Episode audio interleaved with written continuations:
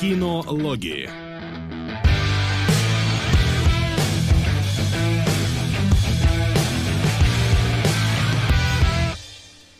По клацанью демоновской клавиатуры, которую он не может даже во время заставки оторвать от рук, вы можете понять, что в эфире традиционные кинологи, они же кинологи, со своим экспертным мнением относительно фильмов и всего такого. Погоди, донаты открою, и тогда я... Ничего себе, погоди, погоди, что, что началось? Какие донаты, ты как? Димон решил исправиться к Новому году. О, господи, вы видели, что там главная страница новая? У кого? Да. А, да, у донатов, да, да, да, так давно уже. Ух, Ну, то есть ничего несколько себе. дней точно. Ладно. А, несколько дней. ладно. Просто вчера перед пятничным эфиром я захожу, меня просто не открывает там 503 какой-то сервис error, и я полчаса пытался, пытался, пытался, потом захожу и новый дизайн. Я думаю, а, так вы обновлялись, у вас там ничего не лежало, а видимо все-таки лежало. Не, не, не, это уже дав- давненько относительно. Ну, то есть, Окей. не то, что прям Давненько. супер давно, но было уже.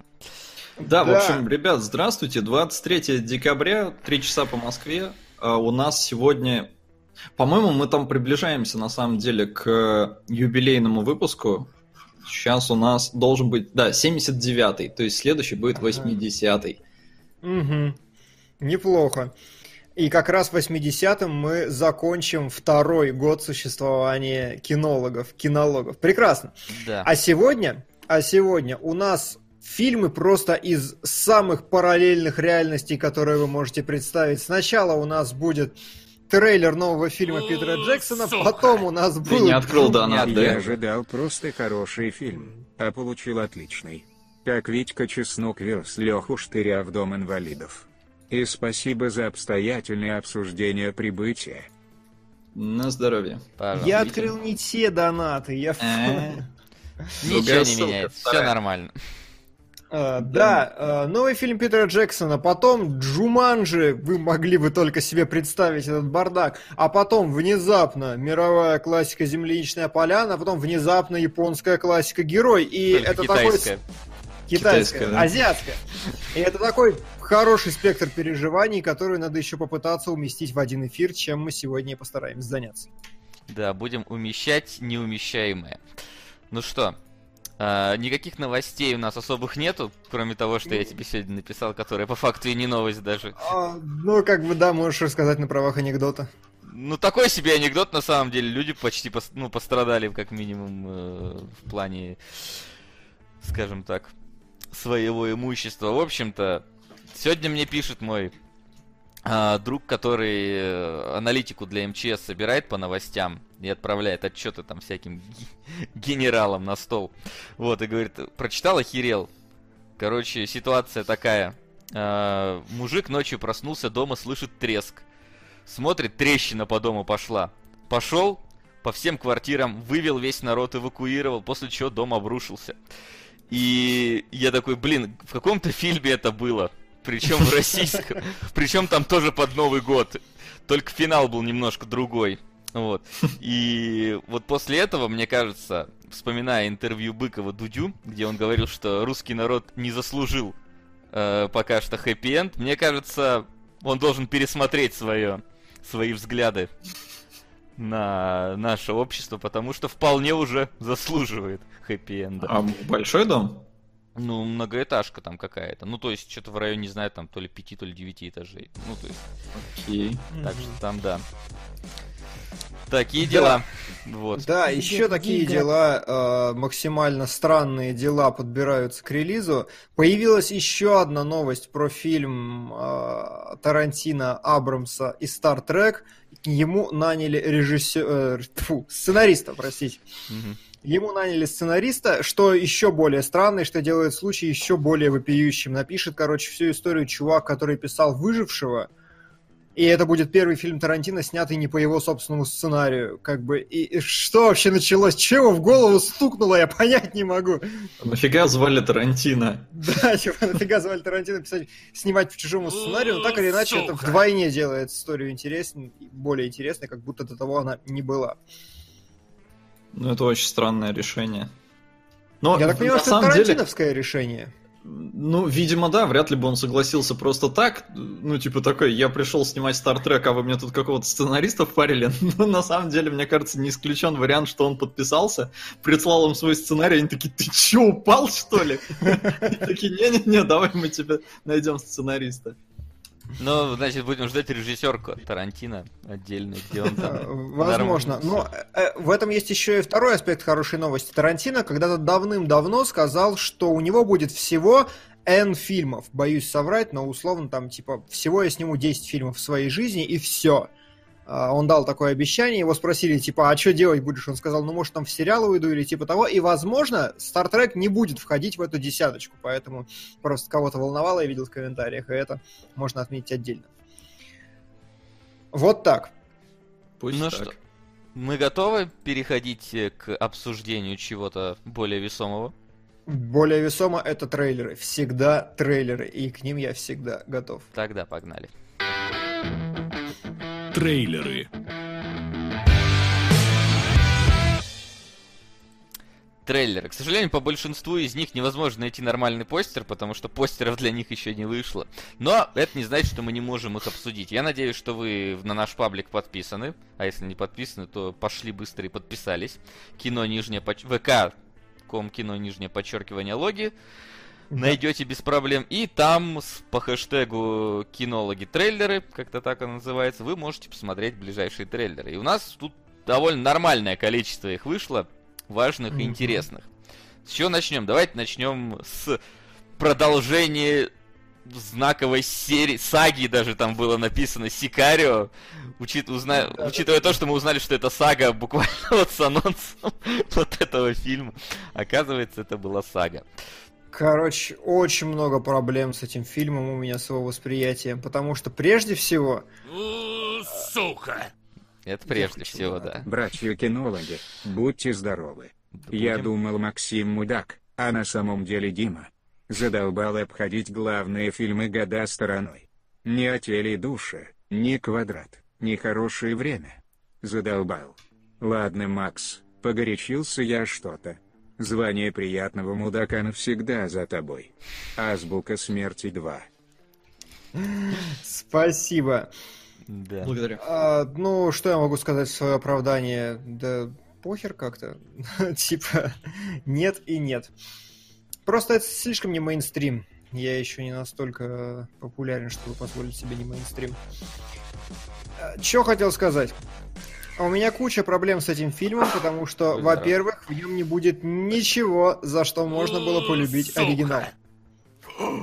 Шринас Галуграну Кельминуду, Амбикус Дурбагу Гундумыши, Нугу Гурункилу Бард Гуруту, Ашбурс Дурбагу Бурзумыши Дагбурси Шимахагуль Шудрулу, Ашнас Дурбатулу Кашнас Гимбату, Ашнас Тракатулу как Бурзумыши Кримпуту. На братство кольца, экстенденчик кольца. Спасибо. Да, спасибо. Вот Сука. так. Да, нет ничего, за что можно было полюбить оригинальный фильм вообще. Дима. Это как Дима. так? Ты хоть вот Маврикус-то удостой внимания, а то у тебя как-то странно открыты донаты. В общем, да, спасибо. Да, спасибо, благодарю. Маврикус. Врывается, врываются наши похитители велосипедов. А, там заслали нам на фильм э, что-то как Витька Чеснок вез Леху Штыря в дом инвалидов. Я написал просто Витька Чеснок, потому что оно очень длинное и не влезает. Да. Охерительный. Итак. Итак, давай, вот теперь нормально. Ни за что я любил первый фильм. Я любил за операторскую работу Диккенса, я любил за Вильнева, я любил за клевый саунд. Ничего, всех поубирали, оставили только сценариста. А вот за сценарий я как раз этот фильм не любил. А объясни, что ты любил за Вильнева? Ну, режиссуру, атмосферу. Мне нравится вильневская медленная, вот эта густая подача. Он отлично создает настроение такого кипиша, какой-то легкой паники, еще чего-то. А здесь, ну, как бы вот там вся фишка, я так понимаю, всей истории была в том, чтобы сместить акцент на охреневающую, господи, скажи, как ее зовут, пожалуйста. Эмили Блант. На охреневающую от всего Эмили Блант, которая просто ни шута не понимает, и вообще с ней может случиться в каждую секунду все, что угодно, и Вильневу вот эти напряги удалось передать идеально. Второй фильм вообще как будто не про это, а только про двух молчаливых героев. Я вообще не понял, а нужен ли, нужно ли было продолжение этой истории? Потому что а, она может... Нужно. Не, ну финансово понятно нужно, потому что там фильм собрал, всем понравилось, все такое, но вот отдавать его в чужие руки, да и в целом история была достаточно закончена, чтобы ее больше не трогать. И мы видим это, что Эмили Блант уже нет в новом фильме. Неизвестно, потому что там, может, она отказалась, или потому что сразу... Не, решили... я, раз, не я разобрался э, во всей этой истории. Э, продолжение было нужно, потому что, я так понимаю, оно исходило из сценариста в первую очередь. Э, реальный сценариста, э, и он сказал, что во второй части не будет Эмили Блан, потому что он с этим персонажем покончил, он просто, ну, может, она появится потом, но сейчас она точно не нужна на этом этапе развития. Он, мол, ее промучил, истязал, и теперь я, говорит, не знаю, просто надо ей пожить с этим какое-то время в спокойствии. Вот, а касательно того, э, в принципе, что, ну, тот же сценарист, та же история и все остальное, я еще узнал такой клевый факт, который тогда я почему-то пропустил мимо себя – говоря о качестве сценариста и о том, насколько невероятную историю он сделал и все остальное, можно подумать, что, блин, ну второй раз точно будет крутой. Но потом я узнал, что, например, э, Бенисио Дель Торо просто взял и выкинул все реплики своего персонажа из сценария. То есть он буквально перед каждой сценой подходил к Вильневу и говорил, слушай, как бы я, я все понимаю, но мой персонаж, он, он не должен так много болтать. Вот он не, он, он не должен раскрывать свою душу при первой встрече. Давай сделаем немножко по-другому. И потом, когда Вильнев опомнился, он понял, что 90% реплик просто Бенисио выкинул, но Вильнев такой, да, мне норм. И просто я так понимаю, что э, все-таки сцен, вот сценарий этого сценариста, он тоже претерпел хорошие изменения, и Вильнев, и Дель Торо, и все они над ним сильно поработали, и поэтому даже на уровне сценария, то, что исто... автор истории остался тот же самый, я не уверен, что будет хорошо. Вот. Может быть, так. но, по крайней мере, трейлер отчасти смотрится как вот именно так визуальное продолжение Сикарио. То есть он как будто вот по гайдлайнам все-таки сделан по каким-то да, вот прошлым. согласен. В этом э, нельзя обвинить все-таки создателей сиквела. С другой стороны, действительно, он похож как будто бы ну вот первая часть, она была все-таки таким очень напряженным, действительно медленным и абсолютно не экшоновым практически там э, произведением. Там было от силы три экшн-сцены, наверное, на весь фильм, э, плюс-минус, и то там самая крупная в конце. Вот. Угу. Сейчас я смотрю фильм, такое чувство, что он все-таки, ну вот, более в эту сторону пойдет, в сторону какой-то нарковойны и всего прочего. Нет, и... Но с другой стороны, у Соуда же тоже было, он шел на боевик в кино, когда трейлеры смотрел первую часть, поэтому тут... Ну, да, тут понятное дело, что для кому что, но вот именно той самой атмосферы, наверное, мне кажется, уже не будет такой, потому что, как минимум, ну, там это еще играла главная героиня на эту атмосферу, потому что она как бы впервые попала в настолько, скажем так, хищную среду э, и переживала mm-hmm. это все. Здесь сейчас уже видно, что вот эти вот матерые мужики там ходят, и им уже не так э, все это страшно, все это впервые и так далее. Поэтому мне кажется, что будет более боевиковое. И насколько okay. это будет прям такое идейное продолжение Сикарио, ну, тут вопрос вопрос. Но в любом случае, я думаю, пойдем посмотрим. Да понятное дело, что пойдем посмотрим. А на что мы не пойдем посмотрим? Или все равно придется? Ну, так это на 8 подруг Оушена. Оушен. Для них-то постер поди есть. А, сейчас, погоди, я тогда быстро посмотрю, есть он или нет. Ну, ты можешь, если не постер, напиши хотя бы название, а то реально народ подключается и такие, а что за фильм, что за фильм, что за фильм. Много комментариев. Ну, что скажете, пацаны? Слушай, я не знаю, очень тяжело. Прям очень, очень... Не пох... Хорошо, это не похоже на охотниц за привидениями, как минимум. Сейчас, секундочку, я включу постер, вот. Ну, да, на охотниц за привидениями не похоже, по крайней мере, потому что там, ну, все-таки состав, точнее, здесь по материи, скажем так. А, но вот оно все равно похоже на какую-то вот это вот феминистическую, телереалистическую штуку, потому что там у них, опять я там заметил, и какая-то негритоска, и какая-то китаянка, и какое-то вот это все. Понятно, что Оушен тоже был там набор из всех чуваков, но вот здесь он как-то строится, ну, совсем вот как бы стереотипно для такого типа фильмов, что вот у нас должны быть кажд каждая раса по, по, по, по паре, я не знаю. По твари, я бы сказал, раз уж мы о женщинах. Но, так вот. Слушай, А, давай я что-то перезапущу стрим, у меня какие-то тропы постоянно Давай. сейчас. И народ тоже жалует. Сейчас я быстро это переделаю. Так.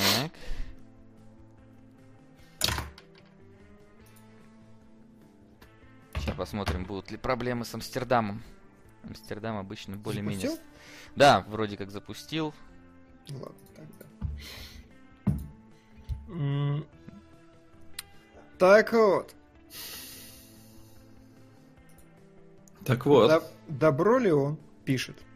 На самом деле выглядит так себе. Я ждал, а после трейлера перестал ждать. Смотрится натужно. И вот действительно, какое-то ощущение натужности, ну реально есть.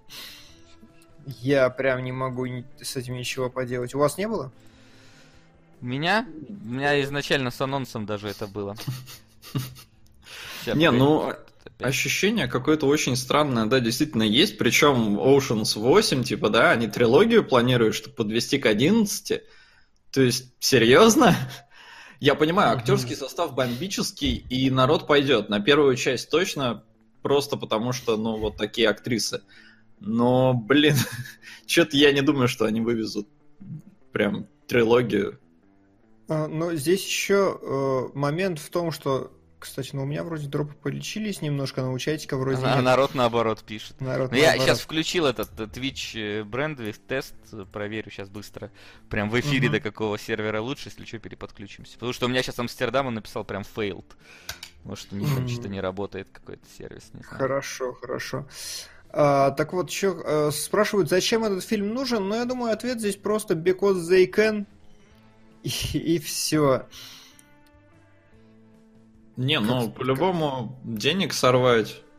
Кстати, кстати, а мне любопытно, что там в итоге с охотницами? Они собрали что-нибудь? По-моему, По-моему, нет.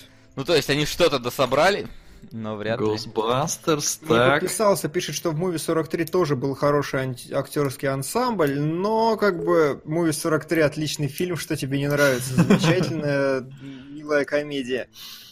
А, так, собрал он по всему миру 230, а бюджет 144. В Америке, ну, почти в нули ушел. У него 128 при Ну, значит, 144. То есть, да, что-то они там все-таки, видать, соскребли по мелочи. Но, опять же, мы сами сказали, что это выглядит не так позорно, как охотники за привидениями. Да, безусловно. И вот вопрос как раз идти не идти. Проблема в том, что это смотрится как-то ну серо. Просто мне, мне было интересно. Это выглядит как какой-то неловкий ремейк э, первой части, причем Энн Хэтэуэй должна будет уйти после первой части, я так понимаю. Так что, ну его, я ждал, что Энн как раз будет в роли одной из Ну, протагонистов. может, она вольется, типа, в сиквеле. Такая, типа, а, вы меня обокрали? Ну-ка, давайте я с вами. Ну, может, если только так. Вот, э, короче, я поставил себе такое правило, что я пойду на этот фильм только если у него будет рейтинг 75. Очевидно, ему накинут каких-то баллов за феминизацию, но 75 это, я думаю, хоть какая-то хоть какой-то критерий, который скажет, что вот типа норм. Ну, куда ни шло. Я боюсь, что нам придется по долгу службы на него сходить. Да не знаю даже, слушай, у нас по долгу службы иногда на какие-то и важные-то не ходим. Бывает, поэтому... А Ну, а это тут- скорее случайность.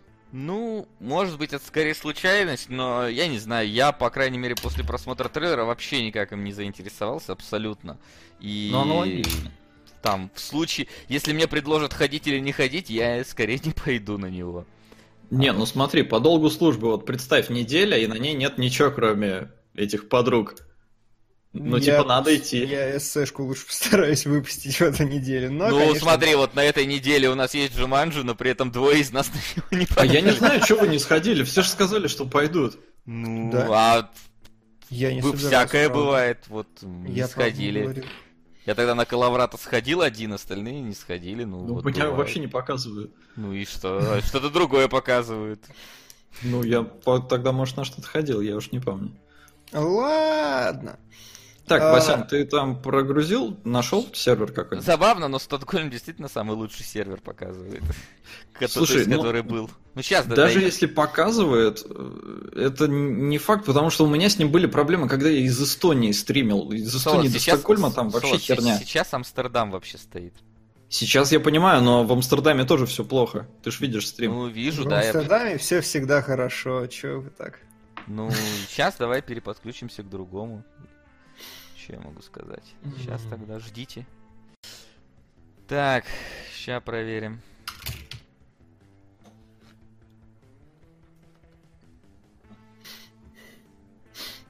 Ну-ка, ну-ка.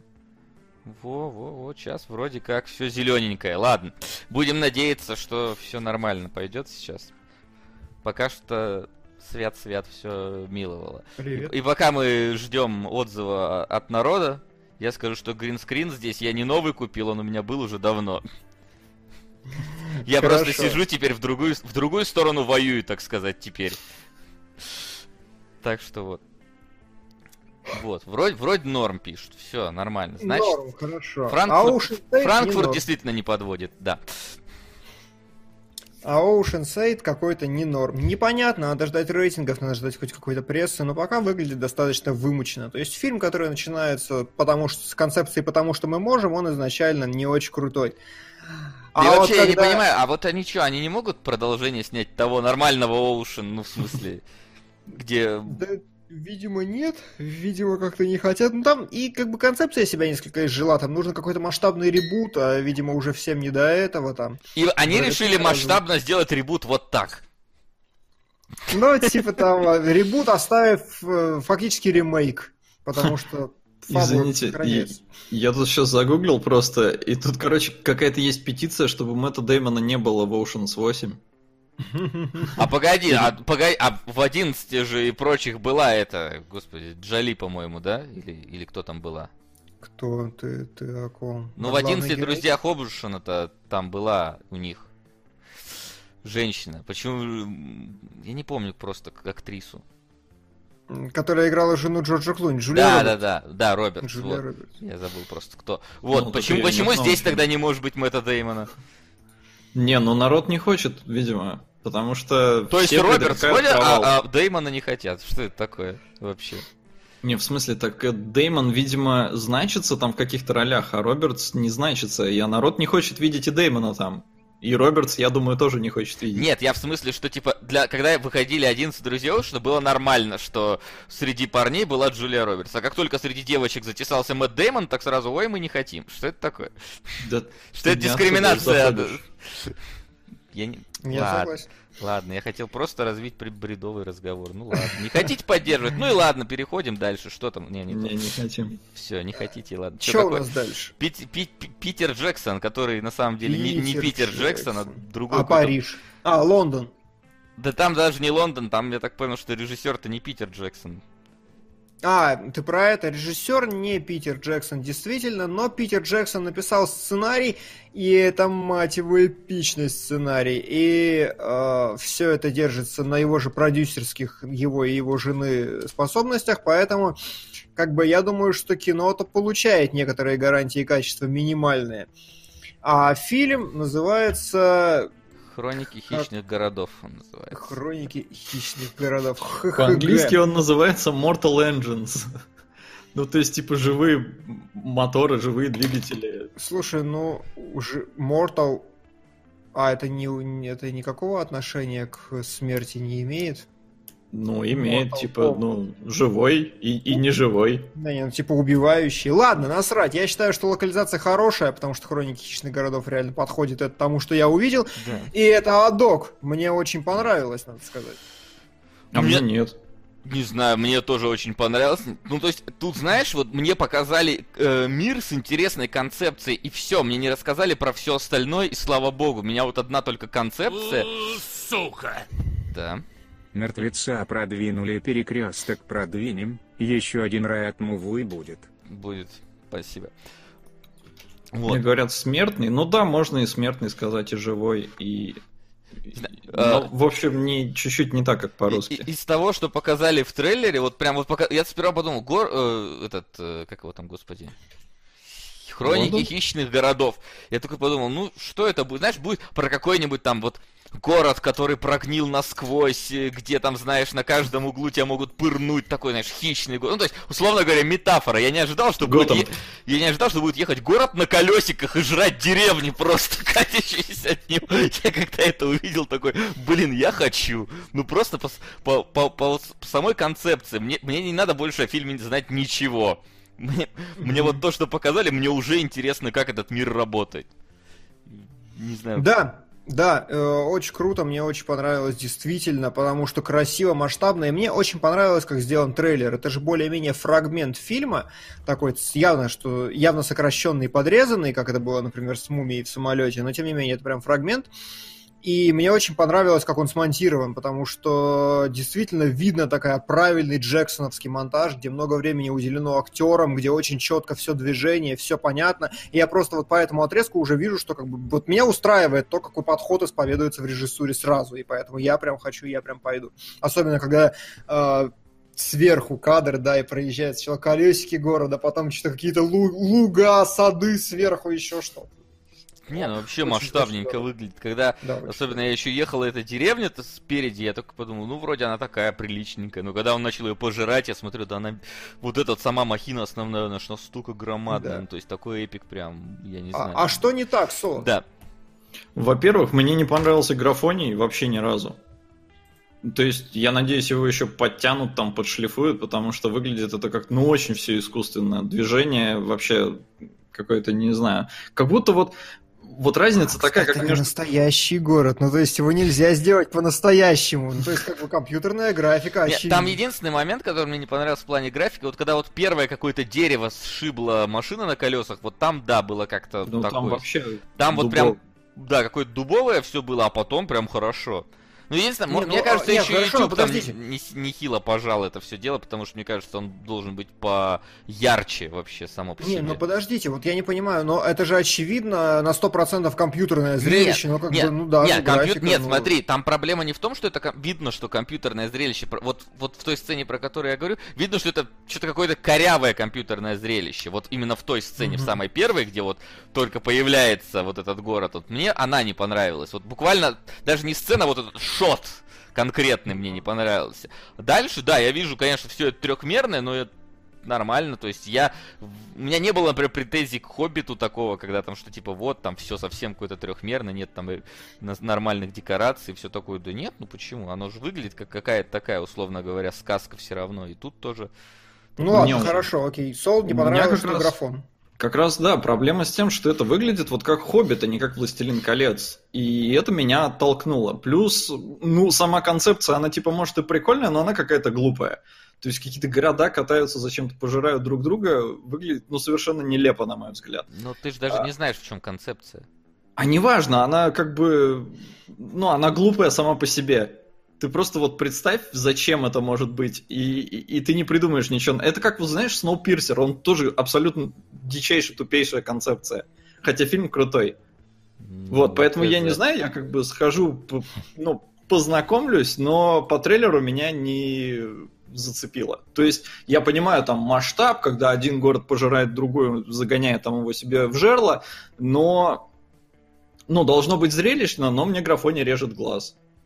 Так что, не знаю, короче, какие-то у меня не очень приятные впечатления, плюс еще не сам Джексон будет режиссировать, а это как-то хрен его знает. Хотя, блин, я после Хоббита вообще ему не очень доверяю. Да, Хоббит Вот там, такие.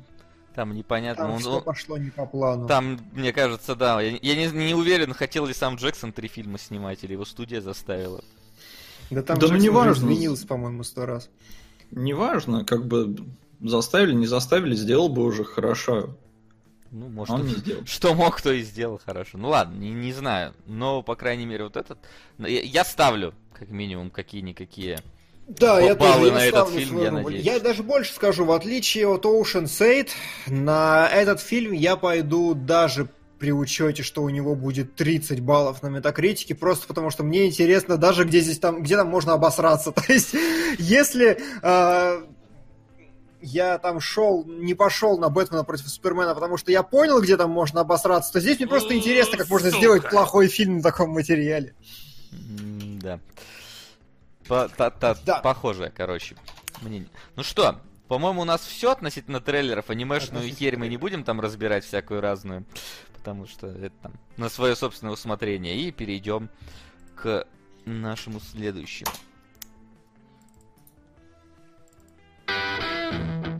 Сходили в кино. В кино у нас нынче сходил только один человек. Хоть мы и обещали. Но Я не не помню, получилось. до сих пор не помню, как мы обещали, но... Но мы Да. там, знаешь, условно сказали, что да, кро- кроме как на Джуманджи сходить не на что. Условно говоря, мотивировали это так. Уоп! Ну пожалуйста. Эй, я на великую красоту. И я Великая по- красота Спасибо. вырывается на вторую строчку. Отлично, отлично. Вот. И, собственно, сходил только Солод, сходил на Джуманджи, и сейчас он нам расскажет про лучшую экранизацию видеоигр. Не знаю. Нет. Ее оценили так, как лучшую э, экранизацию. Я не знаю, просто я в Твиттере видел первые отзывы, что, мол, это вообще лучшая экранизация видеоигр, которая когда-либо была. Очень так все с духом времени, не изнасиловали детство, и все вообще здорово. Типа, хороший фильм, с душой сделали, постарались. Ну, с душой и с душком, потому что 50 баллов на метакритике, может там 55. Я не знаю, кто сказал, что это лучший фильм по играм, потому что, блин, у нас есть там Silent Hill какой-нибудь. Нет, Возможно, у- всё- условно по играм, то есть не по конкретно какой-то игре, а вот именно который игровые фичи Ну, имплементирует в скажем сам так. фильм, как типа вот этот э, Скотт Пилигрим, условно говоря. Ну, Скотт Пилигрим, опять же, лучше, если уж на то пошло. А, В общем, Джуманджи, э, то, что не изнасиловали детство, да, подтверждаю, потому что фильм его прям переделали, и он осовременили, перекинули его в компьютерные игры, это нынешним зрителям понятнее, и то есть э, фильм прям на свою целевую аудиторию нацелился, бьет по ней, наверное, А, точно, Скажи, пожалуйста, целевая аудитория до 15 или после 15? до 15. Так. Вот, то есть э, это действительно, наверное, фильм, который вот э, современные детишки посмотрят, там 12, 13, 14 лет, и вот в 20 они будут вспоминать это с некой ностальгией, с которой я сейчас вспоминаю старый Джуманджи, там 95-го, по-моему, года. И я не знаю, я его не пересматривал, возможно, фильм говно, но в детстве он мне нравился, он был клевый. И Не, он вот это- хороший, я его пересматривал. Хорошо. Э, Этот, возможно, ну, тоже там для кого-то будет таким, но я сейчас смотрел, и мне местами было смешно, а местами было прям стыдно. Потому что он прям фейспалмовый местами. Плюс он вроде бы детский, но в нем есть какие-то такие странные моменты чуть ли не жести. и- То есть там, я не знаю, скалопендра в ухо залазит, там э, скорпион изо рта выпрыгивает и кусает кого-то. То есть, ну, это как-то стрёмненько для детей, мне кажется. Плюс, конечно же, там опошлили всякие шутки про пенисы, э, всякое раскрытие там сексуальных тем, ну так, тоже неловко. То есть местами забавно, а местами прям такой, господи, нет, нет, вы, сейчас этого не делали, вы сейчас это не показывали. Ну, погоди, приведи пример хоть какой-то такой не слишком спойлерный, я не понимаю, как там сисечки или чего. Нет, нет, ничего там визуального нет, там просто разговоры такие, типа, ну, в общем, Джек Блэк, он стал... То есть девочка выбрала этого персонажа. Мгм. То есть девочка впервые увидела у себя письку. И вот там Так. целая есть э, целая сценка, и потом еще там, Сюжетная ветка. да, там есть еще отсылки потом к этому, ну, к этому случаю. То есть, э, и, и я не знаю, то есть, ну, там про пенис прям вот персонаж немножко привязан к пенису, скажем А так. скажите, тематика э, девушки, застрявшей в теле парня, там рассматривается вообще в таком контексте это все? Ну, как? Ну, Джек Блэк ведет себя как девочка. Рассуждает как девочка. И, ну, разумеется, удивляется, что он бородатый, жирный, хотя раньше у него были Хорошо, а Карен Гиллан трогает себя, потому что это могло бы спасти поход в кино. Вот она в целом, она хороша, да, потому что э, с ней там есть сценки, есть неловкие сценки, э, но в целом она, она приятно на нее смотреть, в общем, когда она в кадре, все, все хорошо. А здесь есть, разумле- разумеется, кривляющийся Дуэйн Джонсон, в которого, разумеется, попал такой закомплексованный нерд и ботан. Мгм. И если вы хотели посмотреть на кривляющегося э, Дуэйна Джонсона, то ну, вам, вам надо идти. Но в целом, я не знаю, какое-то вот ощущение такого стыда но забавного. Потому что авторы в целом, да, они, разумеется, понимали, э, продюсирует, э, издает вообще, прокатывает э, фильм Sony. То есть, разумеется, там есть всякие плакатики типа Uncharted, Last Guardian, вот, то есть такие штучки. И люди в целом понимают, как работают игры, потому что здесь там на них завязаны какие-то вещи, но в целом я просто сейчас вот, ну, вовсю на хайпе из-за Ready Player One, и ну, там ребята, мне кажется, серьезнее понимают, что такое игры. А здесь все-таки такое, типа, ну да, вот сеттинг у нас такой игровой, но неважно, вы вот квесты выполняете, и в конце, разумеется, понятно, что будет. Персонажи абсолютно... Ну, то есть ты первый раз его видишь, тебе что-то про него показывают, и так, все, этого чувака я баню. Бань, да. Да, просто один раз уже его э, останавливали. А, а, я говорю, да, и чуваки э, понимают в целом, что и как оно работает, но как-то вот, на мой взгляд, не очень дожали. Местами оно проседает. И как-то... Я, я сейчас не помню уже старый фильм, но здесь даже как-то отсылок к нему толком нет. И ничего mm-hmm. вообще такого. Типа, мы, мы, мы не знаем. Хотя, я вот не помню, по-моему, старый Джуманджи заканчивался тем, что он выкидывал в речку, да, игру? Да. Мгм. Вот, но здесь как бы ее находят на пляже, что логично. Ну, логично. Потому что я помню, это была, ну, не придирка, но э, когда, я не помню, то ли отец у меня, то ли дед, когда смотрели, они говорят, блин, так выбросить же где-то на береге. И реально сраляло, да, выбросила на берег. Ладно, скажи мне, как там работать с игровыми условностями и, в принципе, вот эта геймерская тема? Ты как-то вскользь слишком это упомянул. А, Ну, там все на нее как бы завязано в целом, да, но они порой об этом совсем забывают. То есть у них там есть жизни, у них там действуют всякие, типа, вот там началась миссия, нельзя ее проваливать. Если провалишь, то она там, условно говоря, начнется заново. Жизни ограничены, э, какие-то сверхспособности есть у каждого персонажа, какие-то слабости, то есть там, ну, прям условные статы показывают. Ну, для линейной истории это как бы хороший материал для вообще для всего. Они с ним работают, я так понимаю, посредственно, да? Ну, они вот иногда отвлекаются на то, что ой, пенис. То есть, ну вот буквально так. Story of my life! Просто. Работаешь, работаешь, так, ой! Да. Вот, то есть там они, разумеется, они начинают, э, ну, пытаться, э, как это, они в мире в большинстве там закомплексованные чуваки, а здесь они начинают раскрываться и как-то там друг другу, э, ну, тут и романтическая линия, разумеется, есть. И вот на это как-то все, оно когда внимание оттягивает, ты вообще забываешь, что действие там в игре происходит, просто, по-моему, люди по джунглям бегают и все. Вот, поэтому как-то фильм для меня вот в этом плане он рассыпался на две части. Мгм. Ну, короче, вопросы такие, значит, у меня. Есть ли вышки? Начнем с этого. Как графончик? Что ожидается в DLC? Не знаю, сколько веток прокачки? Да. Есть ли лутбоксы? А, ну, как... Я говорю, мне кажется, они не шибко ставили перед собой цель показать именно вот все это прям целиком и игроизировать.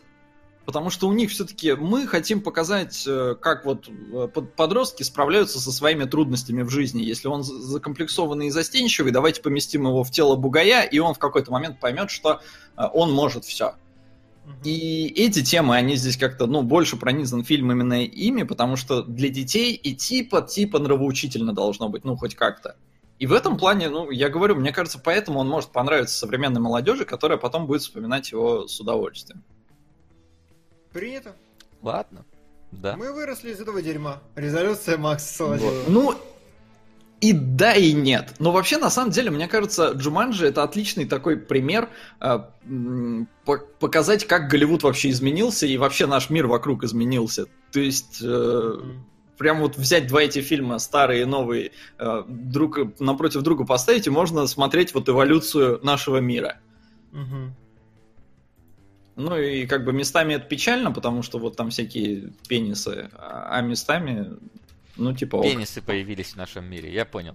На этой замечательной ноте э, у нас все по новиночкам. Пока что. Все по новиночкам, и мы должны перейти к нашей любимой рубрике, ради которой все сюда и приходят, домашнее задание. И мы чёрт перейдем. возьми. Да.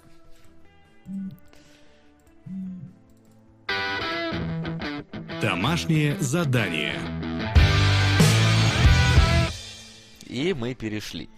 И мы перешли, и, черт возьми, какие разные сегодня фильмы. Когда я их посмотрел, я посмотрел сначала «Героя», потом «Земляничную поляну». Меня вот просто с одного куска вселенной в другой кусок вселенной закинули. Проблема в том, что они как бы потенциально оба фильма хорошие, но они разные по культуре, по мировосприятию, по времени, по всему-всему, по подходу. Просто кошмар, короче. И вот нас, ровно насколько мне понравился один фильм, настолько у меня вызвал неприятие второй фильм. И вот угадайте, что и как. Из какого мы начнем? Давай, с Да, приятного или Выбирайте. Я Ну, у меня А ты, первый... Васян, Да. в каком порядке смотрел? Я смотрел э, в, хоро- в хорошем порядке.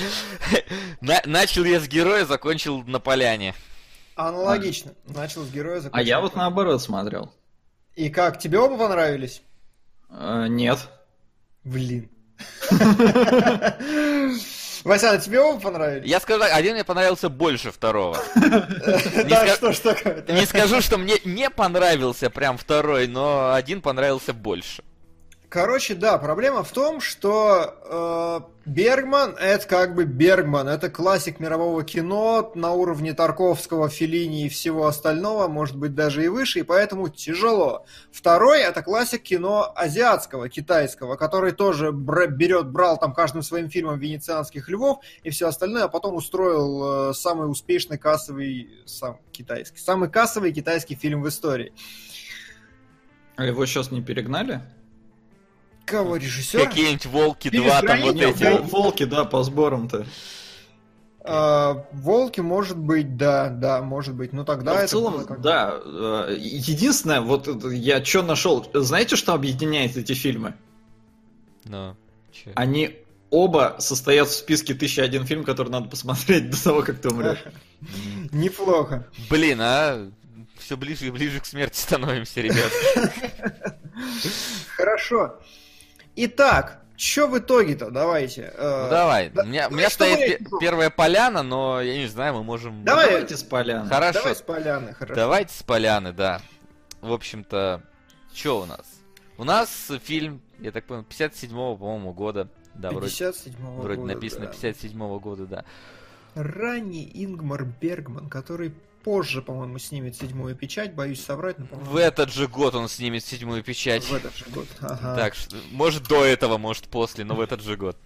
Вот. Да, В общем-то, что у нас здесь? У нас здесь э, такая очень э, не совсем, скажем так, линейная история про то, как уже престареленький врач, весьма э, заслуженный, отправляется на церемонию вручения награды за свои жизненные заслуги.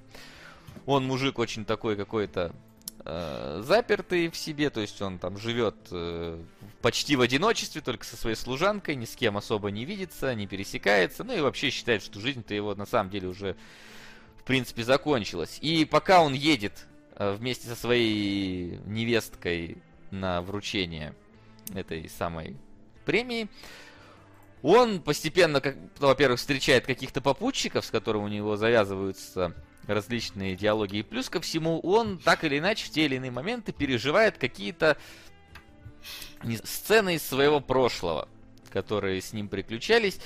И на основании этого делает какие-никакие выводы и меняется персонаж в целом к концу фильма. Станов... Несколько его взгляда на жизнь Ну, скажем подвигаются. так, это какая-то более усложненная версия рождественской да, истории. Да, да, да. Я только хотел перейти, что точно так же мы видим прошлое, мы видим настоящее и даже в каком-то смысле видим будущее. Э, Например, в сцене с матерью мне показалось, что это прям вот его будущее. Да, да, я, дум- я думаю, да. Короче, мне фильм чудовищно не понравился вообще. И у меня с ним очень тяжелые вообще отношения, потому что, блин, я недавно посмотрел лекцию Гордона, а, в которой он утверждал такой, выдавал такой спорный тезис э, на тему того, что кино это вообще-то не искусство. Он к этому подводил разными путями, но среди прочего был такой момент, что кино начинает драматически устаревать сука. во всех смыслах, как только оно выходит из кинотеатров. Оно сразу должно быть как бы, ну, условно говоря, в идеальной модели гордоновского мира кино должно уничтожаться после того, как оно прошло в кинотеатрах, чтобы просто глаза не мозолить и не портиться со временем. Вот, и как бы у меня с этим фильмом чудовищная проблема, потому что я вот э, я понимаю, хорошо, Бергман, все дела, все круто, все здорово, но какого хрена так наивно? Какого хрена так прямолинейно, так просто, так... Такое чувство, что я вот э, читаю какую-то книжку из школьной программы, которая, возможно, сделана бесконечно талантливо, но настолько как-то вот не хочется сказать примитивно, но хочется сказать примитивно. Вот. Не, а оно так и есть, потому что я вот смотрю и думаю, ну вот э, сразу же, да, мы видим вот этого персонажа, которому там снится сон, где он там встречает вот какого-то очень крипового манекена на улице, потом он встречает там себя в гробу. Я такой, ну блин, по, он один по городу там идет, ну думаю, ну может это показатель того, что типа, ну во-первых, смерти ждет, во-вторых, что он один в этом городе, никого рядом нету, все куклы. Это значит, что он какой-то, думаю, ну э, запертый в себе человек, думаю, ну неплохо, норм- нормально показали это такими вот метафорами, а потом он в открытую говорит, я вообще один, ни с кем не разговариваю, жду своей смерти. Ну, что? А зачем это в открытым текстом-то говорить, если вы это показали? И так везде. Мамаша его, по-моему, по-моему, вот она тоже говорит, моя жизнь уже закончилась. Ну, ну, зачем вы выводы-то за меня прям вот мне в лицо просто Не, втекаете? Ну, так оно... Я вот... так понял, здесь символика, она, мне кажется, дальше часов без стрелок не ушла, и фильм... Ну, поначалу он... как будто бы уходило, то есть вот этот вот все... Э, вот этот его сон, сны его как минимум, они уходят, потому что э, где вот он ходит по улице, где он э, не может сдать какой-то экзамен, это же ну все все равно какая-никакая метафора его жизни. Просто потом ну, она да. открытым текстом говорится. Ну, мне кажется, просто для 57-го года это было ок. Ну да, это понятно, что скорее всего То поэтому. Есть, но... Видимо, да, потому что, ну, фильм. Димон как раз в этом проблему-то и ставит, что типа до 57-го, ну, может, А я. Ок. Я не спорю совершенно. У меня точно такие же ассоциации. Я не могу сказать, что мне не понравилось, но типа старый человек, который там себя переосмысляет э, и о чем-то сожалеет, это ну, естественно, и, наверное, многие так делают, и мы, наверное, тоже будем. И, и я уже, разумеется, все это сделал, я же старый. А, но в современном мире, ну, такое, да, не очень прикольно смотреть, потому что я, например, вспомнил, я забыл что-то про рождественскую историю, наверное, потому что она нарисована была, мне фильмы нужны. А, мне почему-то вспомнился фильм «Мне бы в небо» с Клуни. Потому что он в целом тоже рассматривал идею одиночества, и человек, который там от всех отрекся, а потом он понимает, что это ну, неправильный выбор, и он все-таки хочет быть частью социума. Но там это было все подано современно, интересно, с самолетами, красиво, а, ну, а как-то романтично даже. А здесь машина... Он, он поехал на машине, на а не полетел на самолеты. вот. Да, ну, здесь еще машинка на зеленом фоне, я говорю. Мне понравилось, что да, стильно, там старые машины, все красиво. Причем я вспомнил, да, он едет такой, э, и по левой стороне дороги я такой, стоп, стоп, Швеция, Швеция. А, точно, там же в Швеции, по-моему, где-то в 80-х годах они перешли на правую сторону дороги. Вот. А, так что, ну, не знаю, какой-то он простой.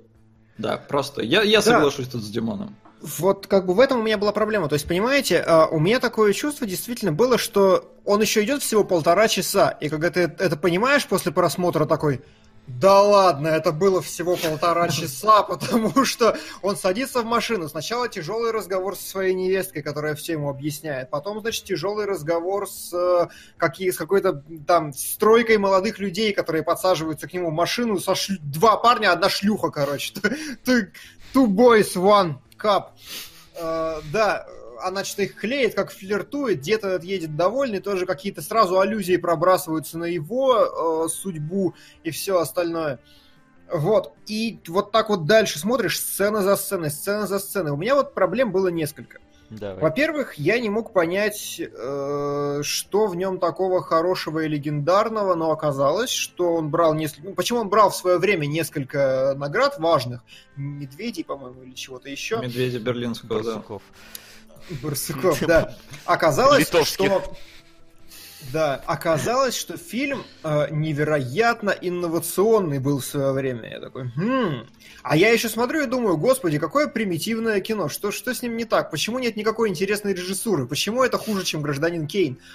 В итоге, э, чтоб вы понимали степень новаторства, э, отдельно критики того времени отмечали эпизод, когда камера показывает главного героя, он слышит игру на пианино, камера поворачивается, мы видим дом, и там э, девушка играет на пианино, и молодая версия его стоит за спиной девушки. И все такие, «А, в одну склейку перемещения во времени, короче, охренеть, ты что, что...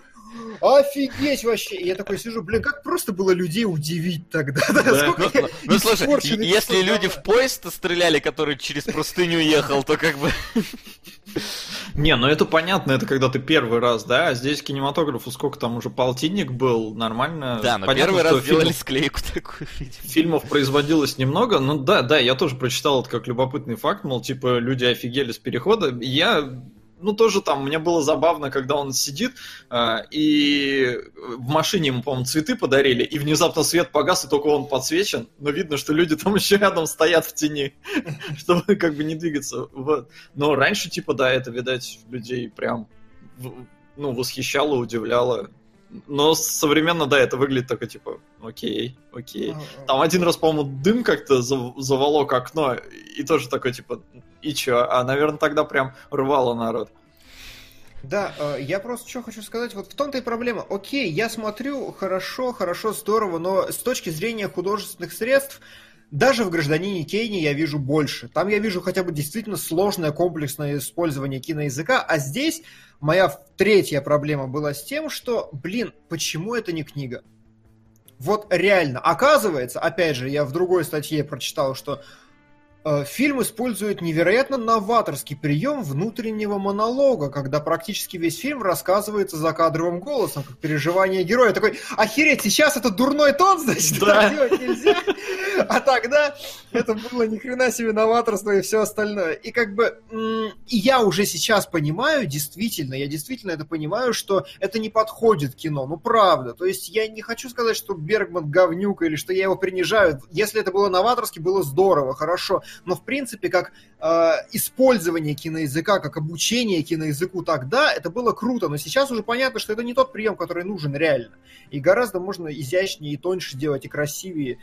И вот я смотрю такой, и почему вот этот фильм по теореме Гордона вот не сожгли, когда он вышел из кинотеатров, и сейчас не приходилось бы как-то ну, делать вот эти все скидки на возраст, типа, ну да. Это, ну. знаете, такое чувство, что я пришел, короче, смотрю каракули пятилетнего ребенка, и, возможно, это охерительные каракули для пятилетнего ребенка, но, блин, ну я не могу отделаться от того, что правда, ребят, ну я не хочу унизить Бергмана, безусловно, в свое время он был гениален абсолютно, и мне до него вообще как до Китая, но сейчас с 2К17 смотреть на э, 1К какой, какой там, 50 сетевой, ну, блин, ну вообще. Ну. Но ну, тут да, тут такое дело, что еще вот он устарел как будто бы сильнее многих. То есть, опять-таки, мы смотрели тех же 12 разгневанных мужчин, мы смотрели Газлайт, э, мы смотрели mm-hmm. и Гражданина Кейна, и все они, несмотря на то, что тоже там приемы нам уже все известны, но именно как кино, лично для меня, они складывались лучше, чем вот эта вот история, потому что, ну вот, я даже не знаю, она какая-то настолько, во-первых, вот просто поданная, во-вторых, мне как-то кажутся некоторые э, метаморфозы с персонажем происходят слишком, не знаю, слишком категорично, наверное. То есть, э, вот то, что, например, он там всем понравился в машине, я не совсем... Вот эти вот, знаешь, подростки, которые в конце там прям прибежали к его дому, нам так с вами было хорошо ехать, это все... Ну, как бы, а, типа, на основании... Он, он настолько интересный был собеседник, он настолько интересный был вот человек Да, он компании. говорит это закадровым голосом. Я был хорошим собеседником, то есть- я рассказывал смешные То истории. есть, а это не показано никак. И- а я его за кадровому голосу не верю, потому что до, до этого, потому что до этого я посмотрел героя, а там использован э, недостоверный рассказчик, или как там правильно этот называют. Я не верю этому рассказчику. Я смотрю, как он себя ведет, я не верю, что он интересные истории вообще какие-то мог рассказывать. Я был уверен, что у него ребята что-то подрезали. Ну, Мне, кажется, он им какой-то, ак- он же врач, он какой-то оксикодон им, видимо, продавал или еще что-то такое, и они слушали замечательные истории, или как там. Хрен его знает. Ну тут да, действительно, причем он когда говорит, он же говорит еще такую фразу, я рассказывал им истории, и они смеялись, и мне кажется, что они смеялись не просто из уважения к моему возрасту. То есть ему кажется, он тоже не уверен. Так что, возможно, ну, вообще в целом, мне кажется, это фильм, он вот про одиночество, старость, там, переосмысление, но он еще про какие-то нелепые взаимоотношения. Я уж не знаю, это косяк перевода или нет, но как-то происходящее вокруг у меня вызывало некое недоумение. То есть кто-то там, они подрезали друг друга, какого хера чувак ехал по встречке, я не понял. Ну, потому что переходили на другое движение, и они не Но поняли. не в 57-м году. Нет, а, они а те уже в перешли- 57-м, кто ехали. Нам написали в 67-м, и, и как бы, ну, еще через 10 лет. Тогда еще даже никто не задумывался, потому что, насколько я помню, в Швеции там они голосовали вроде, и ну, небольшой перевес был, потому что это сложно, это геморройно все это перестраивать, разумеется. Вот. И что-то, да это все моя жена виновата. Ой, извините, да, никакой там, никакой агрессии, ничего, все такие дружелюбные, что-то все как-то очень наигранно, что ли, происходит. И, то есть я хотел вскрикнуть, э, это, вскочить с криком «Не верю!». Э, Но, опять же, говорю, не знаю, может какой-то косяк э, перевода, потому что шведский, к сожалению, я не знаю. Он звучит похоже немножко на эстонский, но, но не похоже совершенно. А, Гигвит пишет, что я один рыдал на концовке, похоже, эмоциональные импотенты. Слушай, ну вот не знаю, я просто смотрел такие истории уже миллион раз, выполненные более современно, а значит априори более цепляющие как-то, ну, среднестатистического зрителя, видимо, меня. И поэтому вот то, что я смотрю повторение той же самой истории, знание этого спойлера окончательного, оно не делает ее как-то, ну, более удобоваримой в данном случае. Наоборот, вот мне было тяжелее смотреть, потому что понятно, вот, ага, вот у тебя, вот изменение характера, вот пошло, вот, да- давай, давай, родной, вот еще немножко тебе осталось, сон еще посмотри, плохой, сейчас все станет лучше. Слишком предсказуемо все остальное. И вот, как я и говорю, э, я не смог найти для себя причины во время просмотра непосредственно, почему это должно быть фильмом. Когда я потом э, почитал, выяснилось, что, оказывается, Бергман действительно очень нелинейный, мастерски здесь показал э, ну, такую вот именно нелинейное повествование, когда мы скачем туда, обратно, вперед, назад и все остальное, что его тоже перекликает с гражданином Кейном определенным образом, безусловно.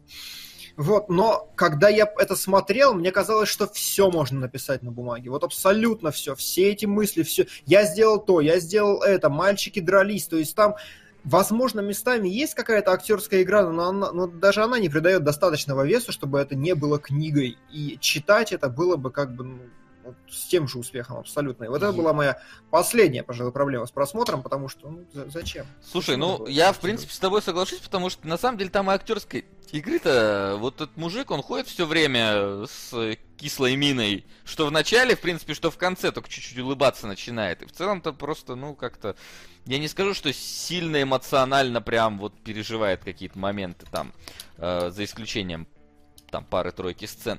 Вот. Мне же показалось, с одной стороны, что э, я не сумел достаточно посмотреть, проглядеть, знаешь, вот изменение се- характера прям персонажа. То есть я изначально не поверил, что он вот такой замкнутый. Ну только это, это он за кадровых каких-то словах сказал, у меня нет друзей. Я типа со мной там никто не общается. Но при этом он общается там со своей гувернанткой, он общается со своей невесткой. Тут же сразу они подсаживают каких-то вот этих вот э, шайку, с которой они едут, тоже он с ними общается. Ну то есть он все равно не выглядит как совсем, знаешь, такой вот э, замкнутый человек. Вот когда мы смотрели рождественскую историю, там Скрудж, он прям вот из него сочилась вот эта вот желчь, прям он был просто невероятно такой вот, какой рюк скроен. Он приходил себе домой, там был этот дом без... Вот там у него тоже была служанка, но нам показывали его дом. Он был вообще пустой, он там в темноте поднимался, абсолютно изоляция, пустота, все вот это, оно прослеживалось. Здесь ну вот нет такого. То есть в конце единственное, что вот он лег более улыбающийся в кровать. Ну просто с, с более хорошим настроением от поездки в целом. Хороший день был, да.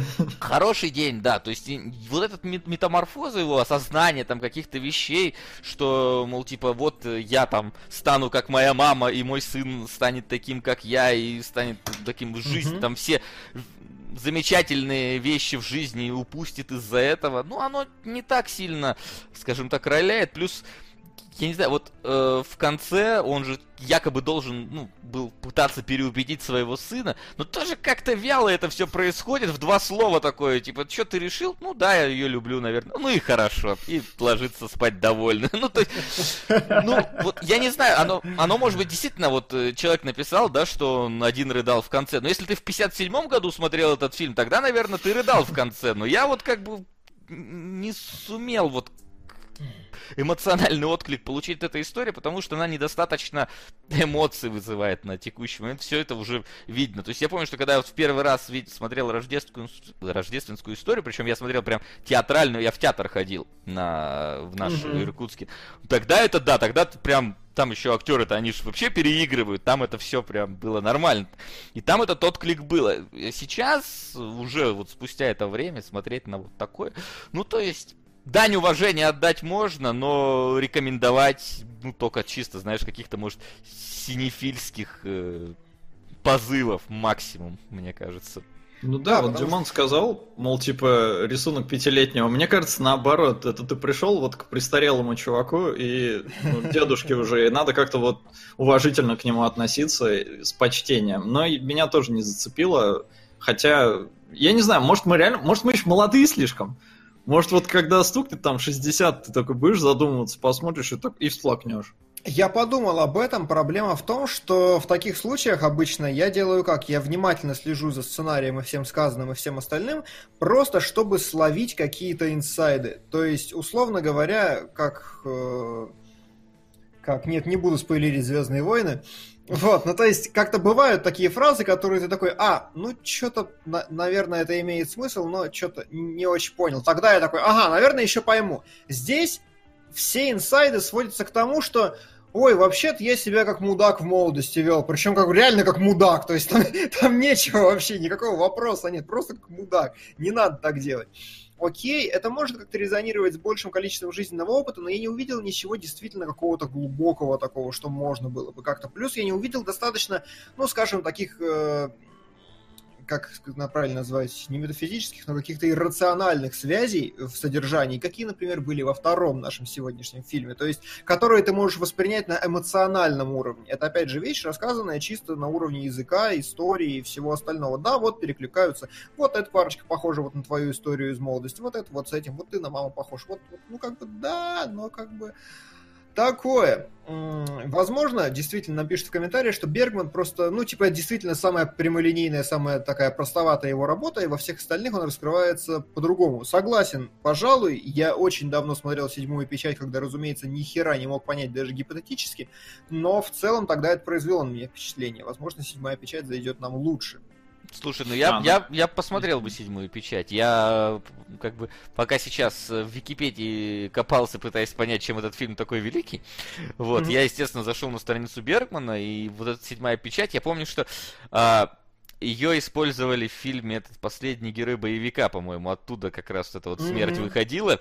И я запомнил, насколько крипово это выглядело тогда. Особенно а, то, что он тоже там черно-белым каким-то выходил. Хорошо. И мне стало... Мне тогда-то было интересно, что вот это такое, знаешь, такой вот небольшой какой-то кусочек взрослости в абсолютно детском фильме. Особенно, там еще так жутко было, знаешь, для меня до сих пор, наверное, какая-то... Ну, не травма детская, но такое впечатление, когда э, эта смерть проходит там мимо двух полицейских, одного трогает, и он кашлять там начинает, как бешеный просто. Вот это в фильме «Последний герой боевика». Я такой, то есть, типа, он чё, чё, типа, он подавился и умрет? То есть, вы серьезно это показываете? Вот, и поэтому седьмую печать я может быть, даже знаешь, такое, это еще детское любопытство осталось во мне. Чё- Мгм. Что это такое там? Вот. Да. Ну и вот, и последнее, что у меня было вот задуматься, о чем я задумался после просмотра этого фильма, о том, что э, я не могу, не, да не то, что я не могу, да нельзя, наверное, даже относиться нормально к фильмам э, черно-белым, к большинству их, во всяком случае, потому что реально, ну вот в в этом фильме действительно чувствуется наивность чудовищная, и связанная именно с тем, что кино как форма не было достаточно развито. То есть при, прочих равных, если реально записать этот сценарий и сказать, вот смотрите, вот Wild Strawberries, а вот вам Достоевский, все такие, come on, ну детский сад, правда, ну, ну куда, ну прям вообще. У меня такое впечатление, во всяком случае, сейчас. И это я связал с тем, что кино как форма на тот момент было не исследовано до конца, если людей можно было удивить вот этим переходом от одного во второе без склейки. Вот, оно не было исследовано до конца, оно как-то недостаточно точно ощущалось, недостаточно было измерено, и поэтому я выявил такую форму, как вот, вот культурная детскость. У игр то же самое. Делаешь нормальное, хорошее кино, с нормальным сюжетом, просто с достойным, которое можно посмотреть два раза в своей жизни и будет хорошо. Last of Us. Все говорят, что это лучшее, что сделал Игропром, что это гениально 10 из 10 и все остальное. Это просто очень круто, на мой взгляд. И в этом как раз синдром тот же самой детскости. И, возможно, лет через 15, когда мы будем говорить про видеоигры, мы будем смотреть, Ха, ну, как бы Last of Us, да, конечно, но мы же понимаем, что есть вещи гораздо более серьезные, жесткие, взрослые и глубокие. А как бы так... Тогда-то было хорошо. И вот я подумал, что вот, вот эта детскость как раз относительно Диман, ты, ты не будешь к Last of Us относиться иначе, скорее всего. А вот молодежь, А вот которая подрастет, да. такая типа, ой, деды что-то смотрели говно, играли в какую-то хрень. Вот Да. то ли дело сейчас, и на эти нацепил глаза виртуальной реальности и Да, его да. Вот я к тому, что просто я нашел для себя вот такую параллель. Я не знаю, насколько она права, но и когда мы будем подводить итог, а я так понимаю, что я лично к этому ближусь, э, я просто решил, что как бы да, это такое вот э, более-менее уверенное состояние кино, но все еще зачатки, все еще наивность, все еще проба каких-то очень простых вещей с точки зрения драматургии, постановки всего остального. Как бы мировое признание да, за пару хороших идей да, за необычную вещь тогда да, но сейчас спасибо, и я пошел. Да, знаешь, это может быть такой вот эффект какого-нибудь, не знаю, вот если ты уж сравниваешь с играми, эффект какого-нибудь Дума. Вот я первый Дум сейчас включаю, и это прям вот моя молодость, как я в 8 утра у матери на работе сижу, вот гоняю этих монстров, боюсь, там не могу пройти нормально, поэтому играю. А вот кто-то, может быть, сейчас включит первый Дум, такой, что за фигня? Давайте Дум 2016 года. Вот тут уже видно, как пошли технологии. Но в играх-то как геймплей как минимум есть, и он все равно так или иначе, даже самый простецкий может тебя завлечь, потому что люди, блин, в какую-нибудь Candy Crush сагу там могут херачить, блин, д- 20 лет в метро э, одно и то же. Поэтому тут такое дело. А фильмы, да, фильмы, они, мне кажется, устаревают. В этом плане они могут устареть даже сильнее. То есть все равно, дай так или иначе какую-нибудь, даже самую простецкую старую игру, все равно там можно от нее получить даже сейчас удовольствие, даже какому-нибудь молодому поколению. Вот. Исторический файлик для кинофила, а не фильм, говорит Джокер 777. Посмотрели, приняли, живем дальше. Да, музейный экспонат. Да, типа того. Кадрики. Ка- есть, а, да, кстати. скинь мне Я кадрики. скинул. А, все, хорошо. Я, ты, ты об, абсолютно- ты об этом предупреждай, потому что Хорошо. Я это сейчас. А, Просто я хотел э, отметить забавную штуку, на самом деле. Бергман все-таки, понятно, что человек ума шире нашего. И мне очень понравилось, что на самом деле я вижу некоторые, ну, скажем, такие хвосты, в основном из живописи в его постановке кадра. У него практически нет внутрикадрового монтажа, и это на самом деле было новаторская история, я тоже так понимаю, потому что это сейчас так кино снимают, статичными кадрами, восьмерками сплошными, всем остальным. Тогда все снимали в основном на большие действия, чтобы включил камеру, люди походили, поговорили, руками помахали, еще чего-нибудь. Выключил камеру через 10 минут. Вот такое что-то. Здесь нет.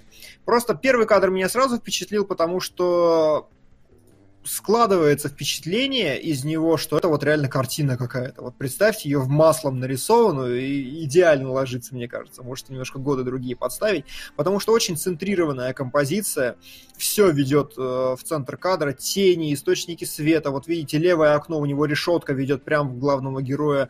Окно перед нами тоже смотрит примерно на нас полукруглые стены, которые также. И вот все это так здорово, все это так уютненько, и это определенно подход из живописи. А Второй кадр, который я хотел показать, это тоже такая забавная история. Он, он пересвечен очень сильно и очень инородно. Сука. Настолько плохо, что хорошо. Или лютый говнище. Как трэш-ответ современному феминизму. Зараза, Тетаин 2011 год. Блин, погоди, а зараза. Это то, что я думаю или нет? Ну-ка, ну-ка. Что ты думаешь?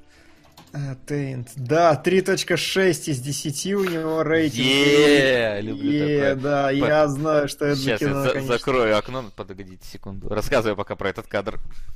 А, какой черт, вот этот. Да, э, это его сон первый.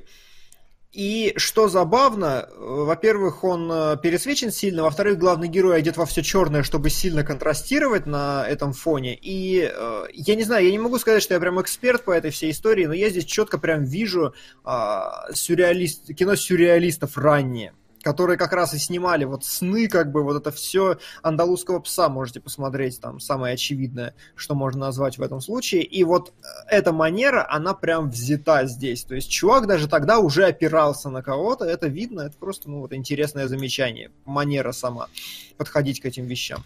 А именно по работе со цветом и со всем остальным. Следующий кадр я тоже сохранил, э, как э, элемент вот этого сновидчества, как, как они тогда делали, запечатанные вот эти окна какими-то газетами. Абсолютно пустая улица, при этом абсолютно симметричный кадр, при том, что весь фильм избегает этого, а здесь нарочито такое надуманное изображение, которое оно очень выбивается, очень здорово а сделано. А меня очень позабавило в моменте, потому что до этого кадр, он встает к стене, и на него падает тень от часов. И вот это следующий шот, и видно, что время изменилось, тени изменились, и нету уже тени часов у него на лице. Mm-hmm. Не заметил. А, следующий кадр, вот это тоже нимфа у ручья разлеглась. Э, очень забавно, опять же, сейчас так никто не делает, насколько я понимаю. Обратите внимание, что у него виньетка круглая в кадре. То есть вот эта спиралька, которая чуть ли не как по золотому сечению вообще идет ему прям в щи, она вот, вот есть. Сейчас, по-моему, когда снимают людей в кустах, такого не делают, а здесь постоянно на следующем кадре тоже видно. Часто снимают людей в кустах. Обычно это на других сайтах, и там, знаешь, типа, называется Ну вот там видео, такого типа, не делают. Типа Spycam там или еще как-нибудь так. Ладно, не будем в эту сторону. Давай. Аленушку у ручья теперь. То же самое, обратите внимание, что вся трава в кадре направлена в ее сторону. Это прям видно, вот она, вот она, она вот такой вот штукой. Плюс, опять же, веточка справа на переднем плане, а зад он, наоборот, оттеняет, делает такую монолитную стену, за которой у вас глаз не вываливается. Плюс какие-то камни в совсем правой части глаза, которые тоже по диагональке смотрят сюда. Опять же, чисто живописные приемы, очень прямолинейные. И я так понимаю, что ну, они очень интересные по сравнению с другим старым кино, которое я видел. А, следующий кадр, опять же говоря о том же самом, вот возьмите, представьте, что это картина, и называется, например, «Мама, я беременна». Да вон она сверху, собственно, картина. Та же самая, поза даже та же самая, смотри. Да, ну то есть э, просто ракурс очень правильно взят, очень правильное освещение подходящее, и вот этот за счет статики тогда он мог добиваться таких вещей, действительно. Я так понимаю, что человек, у которого не было такого кинобагажа, какой есть у нас, но у него был багаж других искусств, он его применил. Это здорово. Ну и последний кадр, э, предпоследний, ну да, предпоследний кадр с лестницей то же самое. Опять же, он здесь смотрит на измену своей жены у себя во сне. Но, как бы, мне кажется, объяснять здесь ничего не надо. То есть, э, с, как эта штука называется, лестница такая добавляет ему скрытности, э, камни, все понятно, текстура черного-белого, ну, как бы здорово, опять же, просто видны, видны элементы. И последний, э, который ближе к современной композиции, но опять же, вот здесь он побоялся, очевидно, сделать кадр с, как его правильно сказать, такой, ну, прямолинейный, чтобы не было угла, то есть плоский, вот так. А он все-таки взял небольшой угол, немножко сместил, поместил героев ближе к центру, между ними такую вот э, эту, как его, канделябрик, чтобы их, между их лицами он как бы на самом деле идет и укрепляет взгляд. Ну и опять же, более темная какая-то правая треть, которая отделяет. В общем, все, это окей. Просто интересно, что здесь именно живописные приемы, и здесь гораздо больше, больше живописных сложных линий, которые, которыми сейчас пренебрегают в основном. Mm. Вот, да, да, готов. Хватит. Да в целом мы уже даже готовы. Мы уже на самом деле высказали мнение свое относительно кино. Не знаю, Солод, может, только что добавит еще.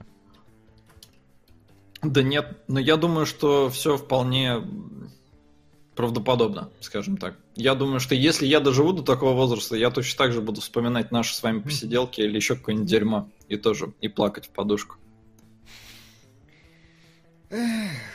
Может быть, может. Как там топ? А ничего не меняется. А, сказки Юга на лидирующей позиции, как закрепились в прошлый раз, так и остаются. Великая красота выползла на вторую строчку. Поджимает ее, в принципе, господин Никто. А, ну, а дальше все перед Сол, ты еще Великий Учитель Ницука перенеси в сериалы. Это анимешка. Да, сериал. сериал. А, он прям сериал? Да, он прям сериал. И Наверное, мне надо это сделать, потому что слишком много вопросов. Так, я, значит, не красил стену. Объясняю, как это все происходит. Раньше я сидел вон в ту сторону. Вот она, все та же комната. А вот здесь находится хромакей. Вот, он всегда здесь стоял, просто вы его не видели. Вот.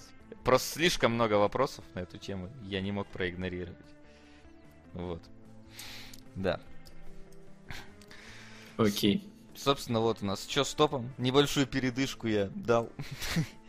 И можем потихоньку переходить. Где там у меня? Да, да, к следующей всей истории, которая называется «Герой», и вот которая оказала на меня прямо противоположный эффект, меня прям размазало вообще по дивану. Я посмотрел с каким-то невероятным абсолютно удовольствием, буду пересматривать даже абсолютно железно, и А ты побудило меня. Режиссерку или театралку смотрел? Ой, я не знаю, если честно, я что-то Я, смотрел. кстати, тоже не знаю. А Полтора сколько часа. М, Час 49 режиссерка идет. Нет, значит, я смотрел театралку. Понятно. Ща я посмотрю. А, Вот, и герой меня всячески побудил вообще гораздо плотнее заинтересоваться всей этой историей, этим жанром, этим жанром кино и, ну, и так У далее. меня час сорок. Вот это она, наверное, дальше. да. Это... Ну, то есть она где-то, меня- да, там час 49 или час 45. Не, у меня час сорок ровно. Сейчас я скажу, сколько у меня она. Э, Где там? Ну, короче, да, где-то вот ближе к часу 40 она должна быть. Айси говорит, там сцены не особо нужны. Не, не особо, просто интересно было, кто что смотрел. Потому что в прошлый раз вот...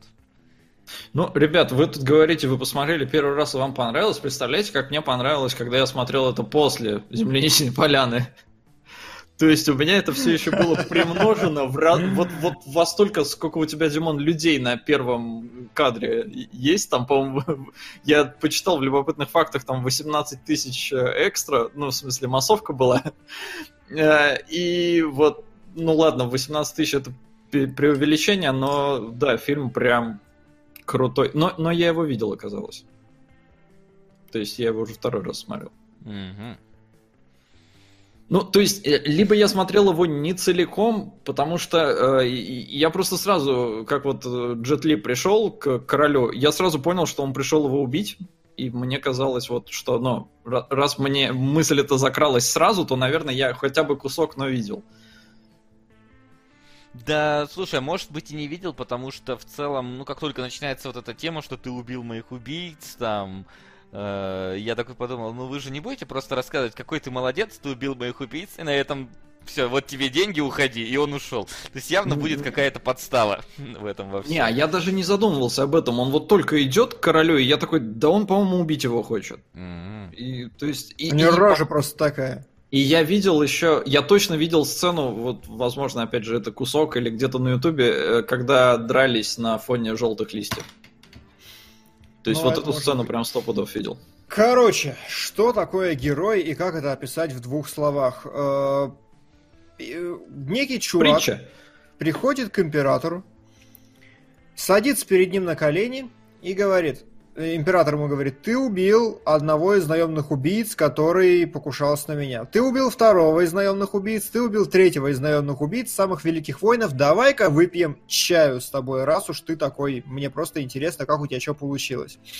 И начинается очень долгий пересказ. Сначала главный герой говорит, я дрался с великим воином вот так. А потом дрался со вторым великим воином вот так и с третьим вот так. Потом говорит, э, потом, потом император начинает что-то подозревать, что его история не очень хороша, начинает пересказывать свою версию, и потом в третьей итерации мы получаем такую более-менее, ну я так понимаю, даже не Ну, более-менее финалочку. факт, про- Да, финалочку того, как Да, было правда. все на самом деле с хорошей такой в итоге детективной интригой и всем остальным. И при этом это вот тот самый японский фильм, в Китайский. котором Китайский. Китайский фи- азиатский фильм, в котором все летают черт пойми как, в котором происходит черт что, в котором мечи гнутся как пластмасски, в котором э, люди э, висят как бы на канатах очевидно и никого это не напрягает, при этом это умудряется быть настолько правильно, настолько глубоко, настолько необычно для меня, как вот типичного э, американского, а- американизированного, европеизированного зрителя, что я прямо шалел от того культурного шока, который этот фильм на меня вывалил. Я бы, я бы суммировал свои впечатления так. У меня сложилось ощущение, что вот если ты хочешь понять что-то про китайскую и в целом азиатскую, скорее всего, культуру, Просто возьми героя, посмотри его, если ни хера не понял, посмотри еще, если ни хера не понял, посмотри еще, и вот пока ты его не поймешь, просто вот тупо смотри на него, и это реально сработает рано или поздно. Мне кажется, через этот фильм можно понять все вообще, что можно понять в э, китайской культуре, вот свыкнуться с ней. Ну, вот так как-то я это. Ну, это, короче, великая стена здорового человека. Потому что, или как она там называлась? Ну, с Мэттом Дэмоном. Потому что там тоже колорит был, но все это было американизировано и выглядело, ну, так себе. А здесь прям дух вот этот пропитан, массовка впечатляет, охереть не встать. Э, пластмассовые мечи отталкивают, там ну, вроде компьютерные стрелы тоже как-то местами, но потом тебе показывают настоящие стрелы, и ты понимаешь, что ребята заморочились. То есть э, масштаб поражает. И ну, заходит все это очень круто, вся это, весь этот колорит. Э, и ты, ну, я не знаю, мне в целом он, он понятен. Я, правда, про Китай очень много смотрел, правда, не про древний, а про современный, но как-то, не знаю, оно в целом... Но в современном также летают. Так что ну, нормально, да? Да, летают так же. Ну, мне показалось, что это вот прям такое, знаешь, что-то вот именно их не, э, не знаю, не сказать, что прям народное какое-то произведение, но такое вот их э, мифологическое произведение. Как у нас вот есть, знаешь, вот сказки, где там тоже, вот, знаешь, лежал там и, сказки, басни, не знаю, как это правильно там называется. Ну, Но вот, это притча. Притчи, да, то есть там лежал Илья Муромец 30 лет и 3 года. Ты понимаешь, что ну, ну не 30 лет и 3 года он, блин, лежал вот так вот. Но, условно говоря, в этом всем преувеличивают, и вот здесь та же самая ситуация. Они втроем отбивали там э, вот кучу стрел, которые летели. Он мог мечом пронзить там палочку, блин, в куче других палочек, все вот это вот. А, то есть это прям вот такое вот э, нарочито какое-то преувеличение специально для того, чтобы придать может, какой-то дух эпоса такого, прям вот героического. Да, вот эпос этом. очень подходящее действительно слово ко всему, что происходит, потому что когда изначально главный герой рассказывает свою версию событий, он, значит, встает и говорит, вот мы смотрели друг на друга и сражались в своих умах, и показывают нам в черно-белом таком варианте, как они действительно дерутся, и вот э, я понял, откуда Гай Ричи упер у Шерлока Холмса эта фишка. На самом деле, конечно, нет, но вообще да. Э, забавно, интересно. Что на меня произвело первое впечатление, я понял наконец-то их боевку. То есть реально, вот когда я посмотрел героя, я понял, в чем смысл всех этих летаний. Камбухи выучил? Камбухи выучил все вообще. Не подходите ко мне теперь гопники всемиром. А, я понял... нахер от них, Да, да. Uh, вот, uh, то есть мне стало абсолютно понятно это в какой-то момент, когда в очередной из пересказов умирает, значит, один из парней, и его какая-то молоденькая там прислушница, любовница, хер пойми, кто она там ему в конечном счете, она uh, пытается атаковать главного героя. И вот я понимаю, что главный герой, он как бы вот ходит с одним мечом. Причем э, в мече дырка. Не то чтобы это было как ложка с дыркой, но меч с дыркой это удобно действительно. Вот он с одним мечом, и это неким образом символизирует его характер. В то же время на него нападает взбалмошная истеричная баба с двумя клинками. Я думаю, блин, вот действительно, вот истеричной бабе два клинка вот так часто махать, это как-то более подходит. Потом она начинает драться, я понимаю, что он как бы, во-первых, э, а, она на него нападает с разных сторон и ходит по кругу сначала, я думаю, ну понятно, как бы, э, это, это некая метафора такого диалога получается очень сложного. В то же время он ее не бьет, а как-то хлещет ее по пузу этим мечом, и это как бы самый просто простой вариант. А, есть гораздо более сложные взаимодействия в этих драках, когда они действительно там один долго блокирует, другой долго атакует. И в этом действительно видится какая-то вот а, форма коммуникации, взаимодействия, передачи эмоций и всего остального. И когда ты смотришь героя, это со временем тебе становится понятно, потому что здесь все это выполнено прямо на первоклассном уровне. Ну тут еще с самим этим драком уделено огромное количество времени. То есть mm-hmm. прям вот э, гора... ну, то есть сравнимое с количеством диалогов, вот этих всех объяснений, потому что они здесь затяжные, они здесь прям такие планомерные планомерный, многоэтапный иногда даже, то есть там действие, оно такое разбито на отдельные вещи. То есть мне понравилось, что вот эта вот истеричная баба, которая в первой итерации, она вот э, приставала к э, подруге этого Мгм. ломаного меча, как ее там, не помню, как ее зовут. Вот, и вот то же самое, опять-таки, она вот э, на нее со всех сторон кидается, а это просто вот, типа, уворачивается, уворачивается, не хочет прям, вот как-то ей пыль в глаза пускает, то есть хочет, чтобы она Мгм. там, условно говоря, успокоилась в каком-то смысле, вы, выплеснула весь там свой гнев, но в итоге не выдерживает и все-таки ее закалывает нахрен. Не, ну здесь оно вообще все эти бои сделаны как диалоги, потому что в конце он даже такой, типа, давай драться, и типа, кто победит, тот и прав. И, и потом он такой, типа, а, я не буду драться, убивай меня. То есть, и- если ты начинаешь здраво оценивать, что происходит, ты такой, господи, что за дебилы? Как так? Но здесь вот какой-то нужный градус пафоса э, как-то нагнали. И к тому моменту, это уже в конце фильма, это воспринимается совершенно естественно. Ну или как-то... а, Ну, плюс играет на руку, что культура другая. Может, у них действительно так решались какие-то там споры и прочее. Потому что момент, когда а, девчонка, когда мужик изменил, да, вот этот сломанный меч изменил э, на глазах у своей вроде как... Это там, имя, если что. Просто Да. кто не смотрел это Ну имя, да. сломанный меч. Да, я не помню, как она что-то там про снег, по-моему, какой-то там выпавший А? снег, еще Ну какой-то. да, что-то в А, она его убивает, причем, ну, довольно так подло, да, то есть там через стену протыкает мечом. А, И с одной стороны, ну, ты понимаешь, да, женщина обиделась, разозлилась и убила мужика. А с другой стороны, в Китае, насколько я помню, жена имеет право убить мужа. Вплоть до того, что убить мужа, если он ей изменил. Да. Там оно как бы, ну, настолько все, женщины в этом плане защищены. Вот, и поэтому я такой, типа, ну, нормально, да. Я, я готов это принять как должное, вполне себе, ничего, никаких проблем. А. Летящий, летящий снег. Хорошо. У меня проблема была в том, что я, разумеется, смотрел, ну, изначально в русской озвучке, потому что китайского я не знаю, а, но Но озвучка... пока была- смотрел, выучил китайский и переключился туда и понял, что дубляж говно, да? Н- У меня не дубляж был, в том и проблема. У меня был закадр, и очень плохо свели, очень плохо было слышно русскую речь на фоне китайского. Там, ну, то есть громкость чуть ли не один к одному. Я прям сидел, вслушивался, и очень быстро надоело, поэтому я включил русские субтитры и смотрел на китайском. Мгм. Мгм. Окей. М. А, Вот, что еще мне понравилось, говоря о диалогах и всем остальном, я, опять же, здесь огромное значение придается декорациям, постановке, где все это происходит, как это происходит, в какой форме, потому что, ну, черт возьми, действительно, когда э, окончательное какое-то понимание вообще всего ко мне пришло, когда в одной из итераций э, женщина все-таки умерла, и главный герой и э, сломанный меч приходят почтить ее память боем. И тогда они бегают по поверхности воды, окуная самые кончики меча в э, воду. Вот, и опять же, ты смотришь, я, я даже словами не могу объяснить, как это работает. Ты просто смотришь, и вот мне было понятно. Я не могу это сформулировать, но мне понятно, что это символизирует, что это за отношение такое, почему они дерутся именно над водой, почему они еле касаются воды, то есть почему это Иисусы. почтение ее...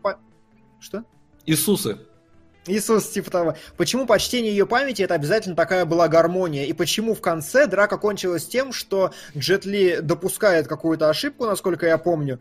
Парень, а, капля воды улетает ей на лицо, э, сломанный меч бежит к ней, смотрит, а Джет Ли при этом допускает ошибку, и очень много каких-то брызг у него сразу Но он не начинается. ошибку. Он тормозит там, да, и это Он, на самом да, деле, он тормозит. с одной не стороны, хочет нападать. э, символизм этого понятен, но вот если честно, вот эта сцена смотрится так нелепо, когда он пытается там вот когда об воду тормозить, и меня прям на смех пробило вот эти вот его попытки, потому что, ну не знаю, я А- так плавать учился, наверное, в первый раз, А когда... мне вот наоборот понравилось, потому что вот там было все так аккуратненько, так тихо, так спокойно, и так много брызг вот этого всего и шума, когда он тормозит и все остальное. И сразу понятно, что вот это все-таки остается в какой-то тишине, а Джетли как бы, ну, не того поля ягода, и, ну, нет э, такой эмоциональной связи, и, в общем, ты сидишь такой вот на протяжении всего Любопытный фактик вам. Э, Они снимали на озере, и режиссер отказывался снимать, если на озере была хоть малейшая рябь.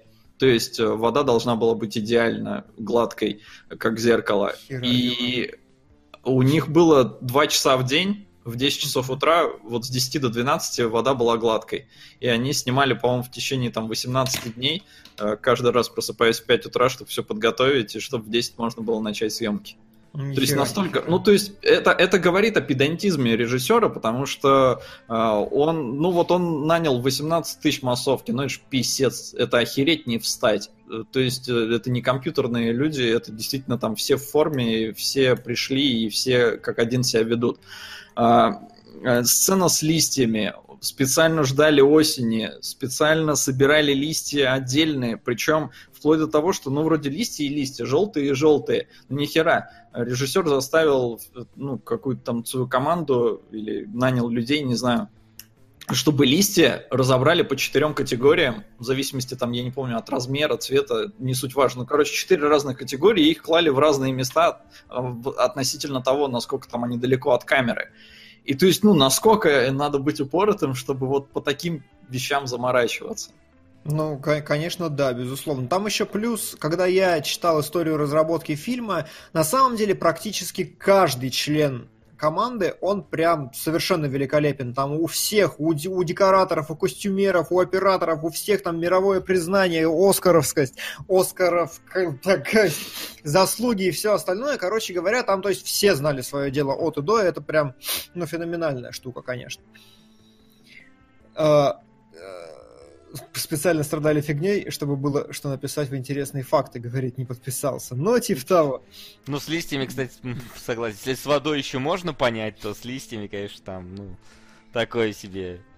Мне кажется, педан- Ну, педантизм какой-то уже. Не, ну смотри, листьев, э, когда они приехали на место, где снимать, листьев было мало, и, разумеется, листьев надо Не, было еще то, что накидать. принести- Вот то, что их делили на четыре, Я вот это про это, да, да, да, то, что Это, типа... там- но как бы опять же, там тоже это было объяснено так, мол, типа на камере цвет относительно того, как далеко были эти листья, он как-то там по-разному от- отражался, и поэтому он вот сделал, выложил листья определенным образом. А, чтобы- сейчас бы зацветокорили Вот. бы просто, да и все. Да, да. А Starfighter говорит, а крадущегося тигра никто не помнит. Крадущийся тигр фундаментально другая история, потому что крадущийся тигр снят, э, скажите, кем? Ли, по-моему, да? Лин его снял. э, Погоди, а его случай не, не какой-нибудь Да, там по-моему, такие, это он такие же снял.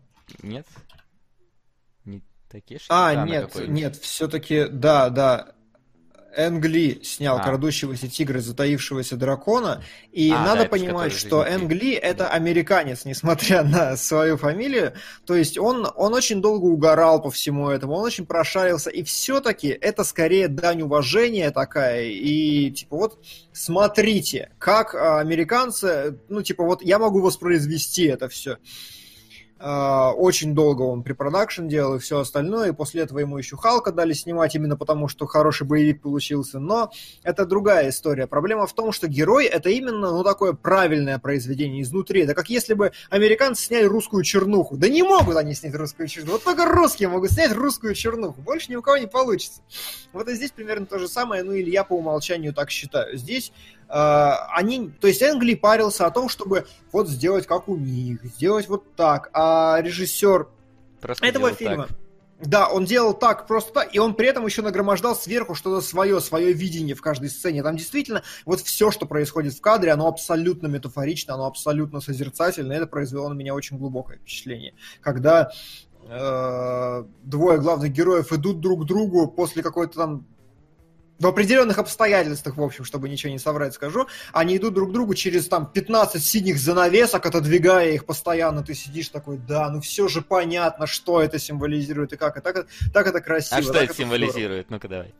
Нет, ну я имею... Видишь, это даже словами трудно Э, Это, выразить. э, вот именно, понимаешь, это не ты не понимаешь, что это символизирует, ты это чувствуешь просто. Да, Ты чувствуешь ту эмоцию, которую должна вызывать эта сцена. Ты не понимаешь, что именно она вызывает, но понимаешь, что так надо было. По-иному Мгм. А Я, никак. кстати, не, не помню всех этих, и как, как они там должны, но почему-то зеленый у меня с богатством ассоциируется, хотя он вроде желтый у них с богатством. Ой, слушай, я на самом деле Может, пытался. потому что там какой-нибудь нефрит какой-нибудь, он там, знаешь, типа, этим какие-нибудь замки украшали, если уж идем в эту сторону. А, на самом деле я пытался подогнать, я сразу же, разумеется, полез искать восприятие цветов, но насколько я понял, либо там какая-то китайская непереводимая история опять, либо, ну, нет никакой корреляции со значением цвета, потому что первый сегмент, который как бы ложь, он красный весь, второй, ну, можно это связать с тем, что там всех еще убивают, как бы грубым способом, но не знаю. Второй сегмент, он синий, это сегмент, где заблуждается как бы император. Опять же, что я находил миллион трактовок, половина подходит, половина нет. Третий, это я ну, назвал его условно такой цвет откровения, озарения или чего-то еще, когда рассказывается э, как бы рассказывается инсайт финальный, почему император не был убит когда-то и не будет убит в финале. И Все. белый это вот чистый, искренний и настоящий. То есть как-то это можно подогнать, наверное, но опять же я не вижу смысла лезть и интересоваться вот так прям. Ну да, то есть это, это, знаете, на самом деле просто, ну вот какое-то фи- глазная феерия, скажем так. То есть ты получаешь просто одно удовольствие от того, как вот э, по цветовому построена эта сцена. То есть, условно говоря, вот когда там совсем прям вот этот вот синий момент, когда синее все и даже персонажи, вот, да, понимаешь, ну, это как бы перебор, Понятно, что синий тут как бы нужен специально, но тебе вообще, в принципе, не хочется казать, потому что само по себе это выглядит очень такой прям насыщенно, клево. Особенно на фоне вот того, что ты до этого видел, оно прям выделяется очень прикольно. Не, и... ну выделяется, мне кажется, больше всего это желтые листья, которые в красный потом перерастают. Вот это прям я здесь кончил, потому что это такой оргазм для глаз, просто невероятный. И у меня еще хороший рип был, прям я потек. Mm-hmm. Если еще с HDR, вообще бы, наверное, глаза бы вытекли от счастья. А я вот знаете, чего не понял на самом деле? Э, я не понял, как они технически это делали, потому что зачастую, ну, в очень похожих декорациях очень различается цвет песка и всего остального. А я просто не уверен, была ли тогда компьютерная цветокоррекция вообще, и как они добивались того, чтобы песок был то синим, то красным. Ну, по-моему, была. Дали. Потому что, мне кажется, вот листья как раз перекрашивали в красный компьютерно. Нет, там была как бы компьютерная графика, но вот были настолько ли развиты именно инструменты цветокоррекции компьютерные, они появились достаточно поздно, то есть на удивление поздно. Но они же были ближе к э, этой, к цифровой э, съемке они же появились. Да, да, они появились в том-то и дело больше после, ну, уже ближе к цифровой эпохе, ты, ты сейчас смотришь, типа... То есть это четвертый год условно где-то должен быть скорее. А да, да, да.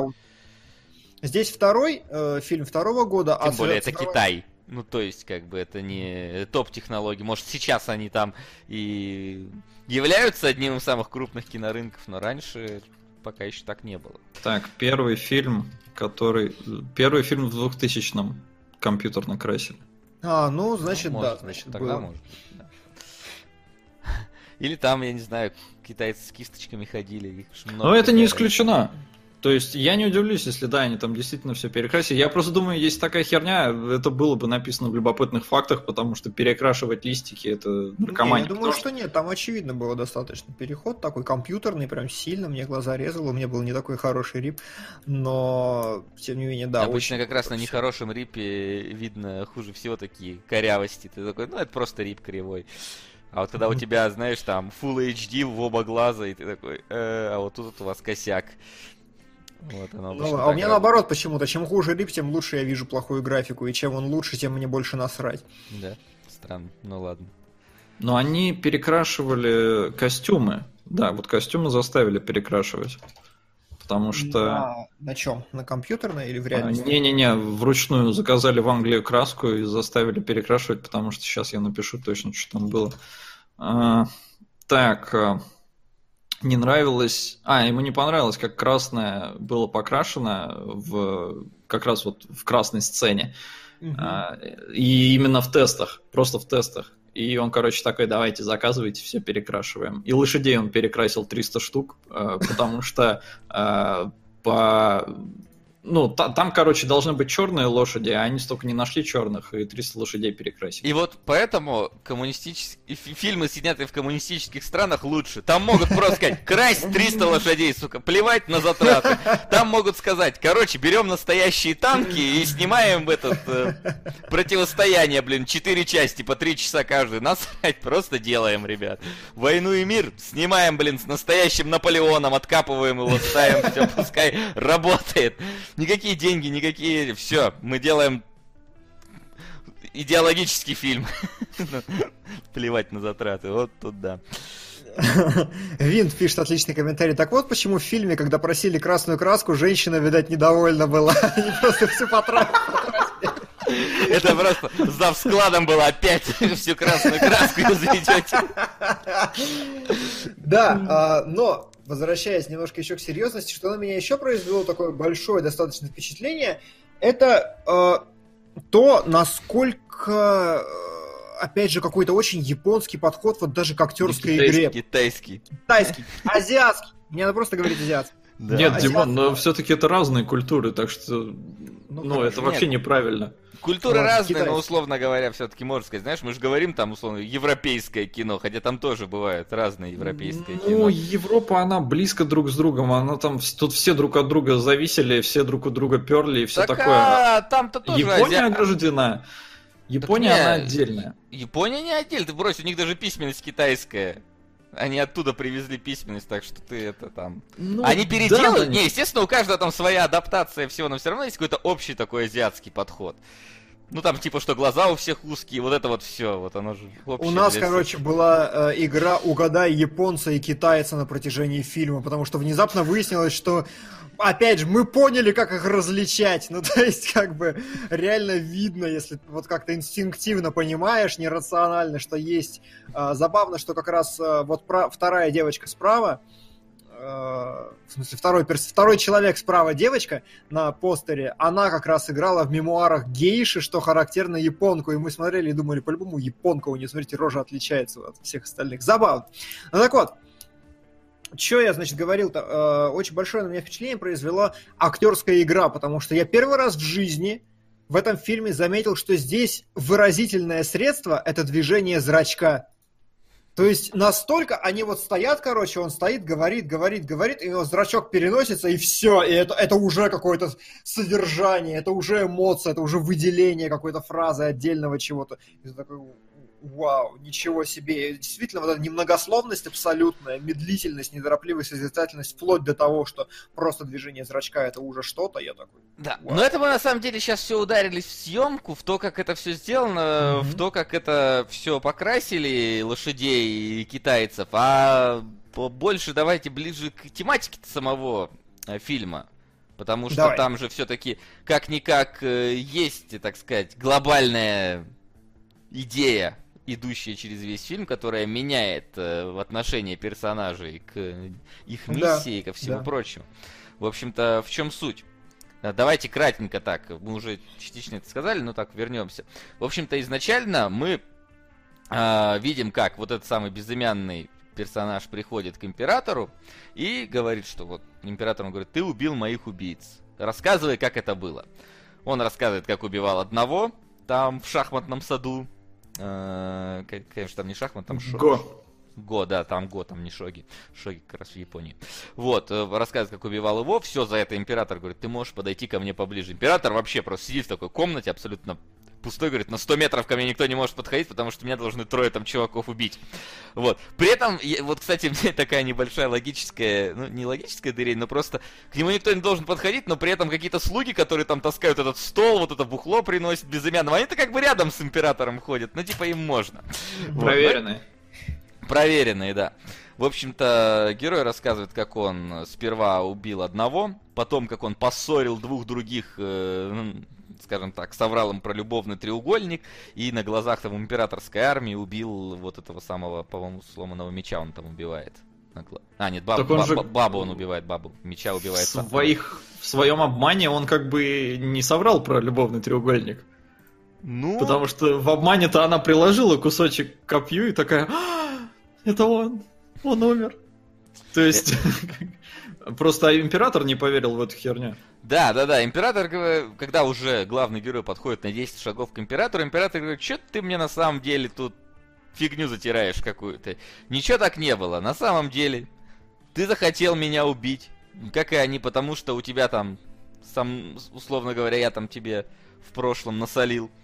Поэтому ты с, с этими связался, убийцами, сказал, что ты умеешь делать супер-пупер удар, как вот э, Ум- Ума Турману Тарантино, которая... Да-да-да, тоже хотел пример привести, действительно. Да, можешь убить с 10 шагов. И, собственно, ты э, доказал этим самым убийцам, что ты, если их убьешь, ты получишь э, признание, ты подойдешь из-за этого близко ко мне и сможешь нанести этот карающий удар. На что и он говорит, типа, ну давай, делай это. Но на самом деле все было не так. Еще была некая средняя правда между всем этим относительно всех любовных сука. треугольников. Всем привет. На прошлой неделе был в лагере АПА, поэтому не смог задонатить. Знаю, что всем все равно. А донат на шоу Филти Фринка. Спасибо. Да, Готово. А. Да. Да. И Пока мы отвлеклись, или не отвлеклись, не знаю, Тарантино поспособствовал вообще прокату фильма в Америке, потому что, ну, Тарантино любит азиатское кино, и сказал, надо, надо, ребята, и через два года, только в 2004 пустили, и вот фильм стал самым кассовым на тот Мгм. момент. Сейчас, может, этот тигр, волк, кто там, перебил его. окей. Ну да, там есть. Да, и как раз средняя правда оказывается в том, если упрощать, сокращать и все остальное, э, фундаментальный как бы замес всего фильма в том, что оказывается они один раз уже добрались до императора и вот-вот его должны были убить, но не убили, потому что внезапно м, сломанный меч осознал, что императора убивал, причем я так понимаю, он именно где-то по ходу это осознал как-то во время битвы, Ну, да. что убе- убивать-то его на самом деле не надо, Его надо довести до какой-то идеи. Условно А. Inception. Ну, то есть, да. довести до идеи, а Ну, мне по- кажется, по- поселить. идея в нем уже была. Не, мне кажется, ему именно нужно было, чтобы он встретил человека, который поддерживает эти взгляды, поговорил с ним, осознал, что к чему надо стремиться, что действительно это правильные мысли у него родились, и только после этого он сможет действовать. Так или иначе, э, замес в том, что этот император завоевыв- стал завоевывать все государства, все вообще подряд, и все китайские государства. Тогда они Провинции, не считали так провинции. Тогда они не считали себя китайскими провинциями, они считали себя разными как бы государствами. Он такой, Ну да пошли да, вы в жопу, я вас завоюю, будете все у меня Россия называться. Ну, примерно то же самое, что у нас было, примерно. Да, примерно та же ситуация, что везде было. Что везде, деле. да. В Вот, Японии и- точно так же было там. э, и В Штатах. В Штатах так было, да и в Европе там тоже постоянно все менялось. Всякие Римы Да. и прочее было. Так Да, что да, да. И в итоге э, он приходит к идее того, что действительно нужно завоевать все вокруг, чтобы просто не было внутренних расприй, чтобы не было вот этих войн постоянных и всего остального. И Джет Ли в том числе, хотя пришел сюда из личной мести, принял эту идею в конце концов, и все. Мне опять же очень понравилось. Э, И умер, да, потому что очень, очень тоже крутой момент, красиво достаточно сделанный, когда в финале он... Да вы же смотрели, господи, чё. Э, Да, мы смотрели, в финале он... В финале он, да. Финал мы тоже А, смотрели. Вот. Что мне еще понравилось, что на протяжении всего фильма очень много уделяется времени китайскому алфавиту и каллиграфии. Ну, Я не там- совсем Там понял, еще- как это работает. Да. Ну, Нет, там работает это так, что этот император, он в письменности к единому стандарту привел еще, к тому же. То есть как ну раз да, вот- что везде все одинаково Да, то есть как раз это, вот эта его фраза по поводу того, что как это меч можно написать там 18 способами, что когда я Мгм. приду, я такую херни не допущу. И он, собственно, пришел и не допустил этой херни. Вот, поэтому там, да. Ну, у них, понимаешь, у них отношение к письменности вообще не такое, как у нас. Это прям, это вот, я не знаю, вот если вернуться к э, Arrival, это прям вот э, не то же самое, что для, для другого языка. Это совершенно иная вещь. Как это все метаморфозы там происходят, если рядом два Да, я вот не совсем понял просто, как, как работает история, что э, у нас есть 19 способов написания слова меч, и император такой, что, реально? как бы, а, а ты не знал? И после этого э, он говорит, я попросил написать его 20 способом слова меч. И я вот не совсем знаю, как работает все это, но опять же, э, чисто на каком-то эмпирическом уровне мне абсолютно стало понятно. Они очень много говорят о том, что научись каллиграфии, и ты научишься владеть своим мечом. И здесь тоже очень круто, потому что, по сути, правильное, трепетное, глубокое такое буддистское отношение к одному аспекту, оно позволяет тебе проецировать то же самое на другие аспекты. То есть ты, во-первых, ты все это время в себе копаешься, а не в каллиграфии, не в мечах, а не в чем Ну, это остальном. вот Короче, да. Был да. э, такой сериал, э, называется Марко Поло. Он, правда, про Монголию, но в целом там э, и с Китаем тоже связано. И там у Марко Поло был наставник, который говорил, что, типа, кунг-фу это вообще-то не боевой вид искусства. Это такое состояние, условно говоря, души, когда ты полностью себя под, по, окунаешь в какую-то твою задачу. Ты становишься в ней мастером. И как раз вот здесь вот эта вот каллиграфия, она вот тоже, как, какой-никакой, условно говоря, кунг-фу, оно, оно бли, близко к боевым искусствам, потому что и там, и там тебе требуется полноценно отдать себя всему процессу. И да, оно... а... Не, но тут они еще и пишут э, какими-то ну, длинными палками, действительно, как, я не знаю, фехтуют. Потому что, ну, по факту-то они с кисточками должны сидеть. Ну, как да. сказать. Там, там, там, видишь, там какая-то особая вещь. Ну, то есть, условно говоря, сейчас же ты тоже можешь распечатать себе А4, а можешь на плоттере огромный баннер. Вот пришли, это, это короче, это вот э, фотоателье ебучий шакал. Пришел, значит... Э, Пришел главный герой, говорит, мне, пожалуйста, баннер нахерач в честь отца. Ну и он вот ему Блоттера не было, нахерачил баннер вот палкой.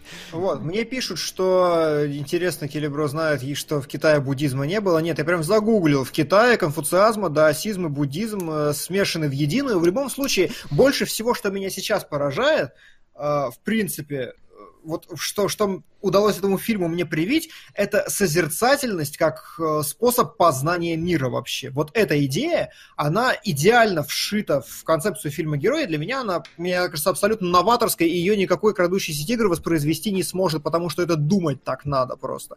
То есть, видите, э, проекция каллиграфии на боевые искусства, это все равно, это элемент созерцательности и вот поглощение себя, внимания, фокуса в одно.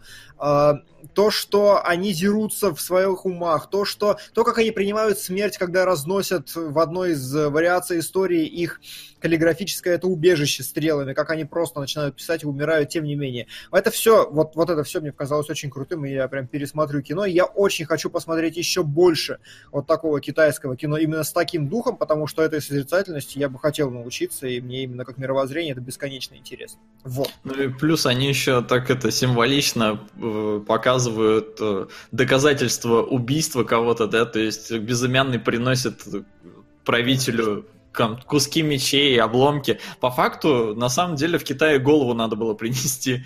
Но режиссер такой что-то, не, надо заботиться о зрителе, давайте сделаем это как-то более изящно. И выкрутился, по-моему, прикольно. Да, да, здорово. Ну, вообще еще, кстати, помимо этого, э, сквозь весь фильм, мне кажется, тянется вот эта вот тематика э, с полной самоотдачей, ну, как минимум, да, и жертвенности. То есть здесь э, угу. так или иначе жертву приносят э, многие персонажи во имя какой-то большой идеи. Какой стоит. То есть здесь и жертву приносит и сломанный меч, здесь жертву приносит и главный герой в конце. Все вот это оно как-то тянется. И, и условно говоря, возможно, даже не, то, не столько даже жертву, сколько в каком-то смысле э, даже еще и прощение.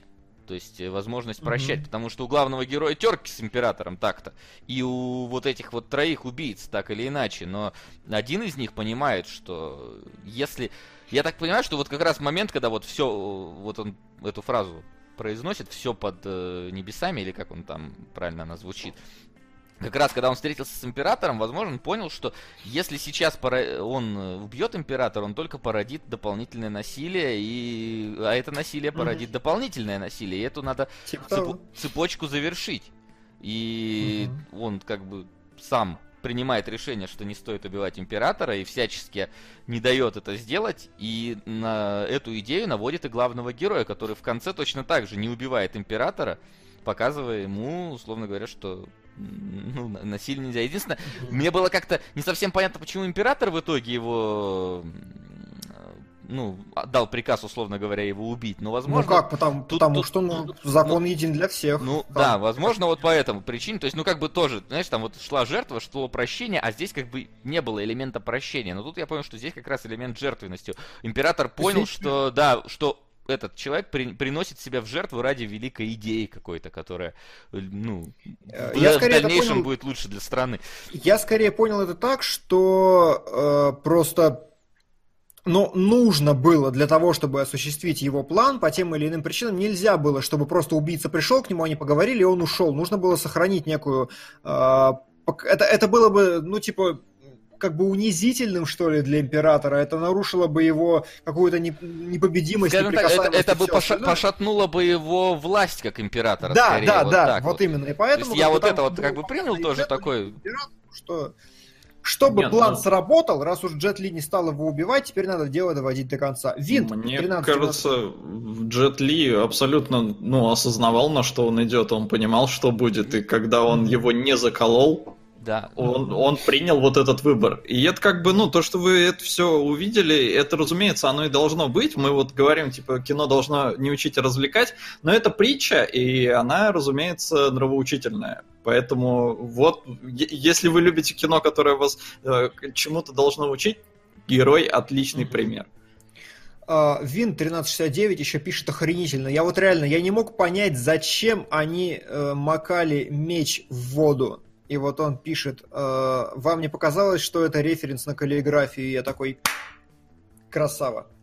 Реально, вот когда они дрались на воде и окунали меч, немножко это было реально как кисточка. Слушай, а я, я вот не так для себя это... Я, я не могу Ага. сказать, что я докопался прям до истины, но мне кажется, бой происходил, э, разумеется, ну, такой воображаемый, да, по воде они в реале не прыгали, но здесь они не столько дрались, сколько пытались друг друга задеть этой водой, то есть они прям, ну, они ж капельки там друг друга Ну отбивали. да, да, да. И поэтому я не знаю, ну, как-то каллиграфия у меня сюда не очень вписывается. Ну, мне показалось, наоборот, что очень хорошо, действительно, как кисть, как краска, ну все остальное.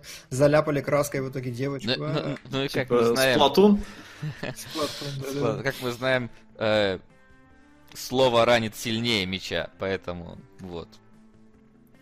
Хорошо. Короче, что я хочу сказать, пока ты открываешь кадры. В кадрах на самом деле нет ничего такого, просто они охрененные. Вот действительно, ты можешь их все перелистать. Единственное, что там будет у Джета Ли и у Императора ракурс а, немножко отличаться. Это можно показать, что на Джет Ли немножко сверху вниз, на Императора снизу вверх. Но в остальном это просто все охрененные кадры. Там даже вот не докопаешься до композиции, ни до чего. Она абсолютно прямолинейная, симметричная, она просто кайфовая всегда. Очень выверенная по цвету везде. Очень... э, очень все хорошо. Ладно. Короче, что я хочу манифестировать за сим. А, Следующий пост, который я напишу в Patreon. Кстати, Вася написал недавно отличный пост вообще. Заходите, читайте.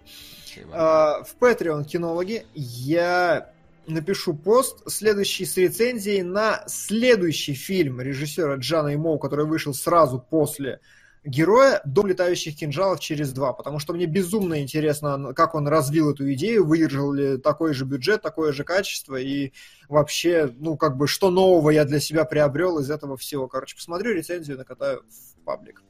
В паблик, в Patreon.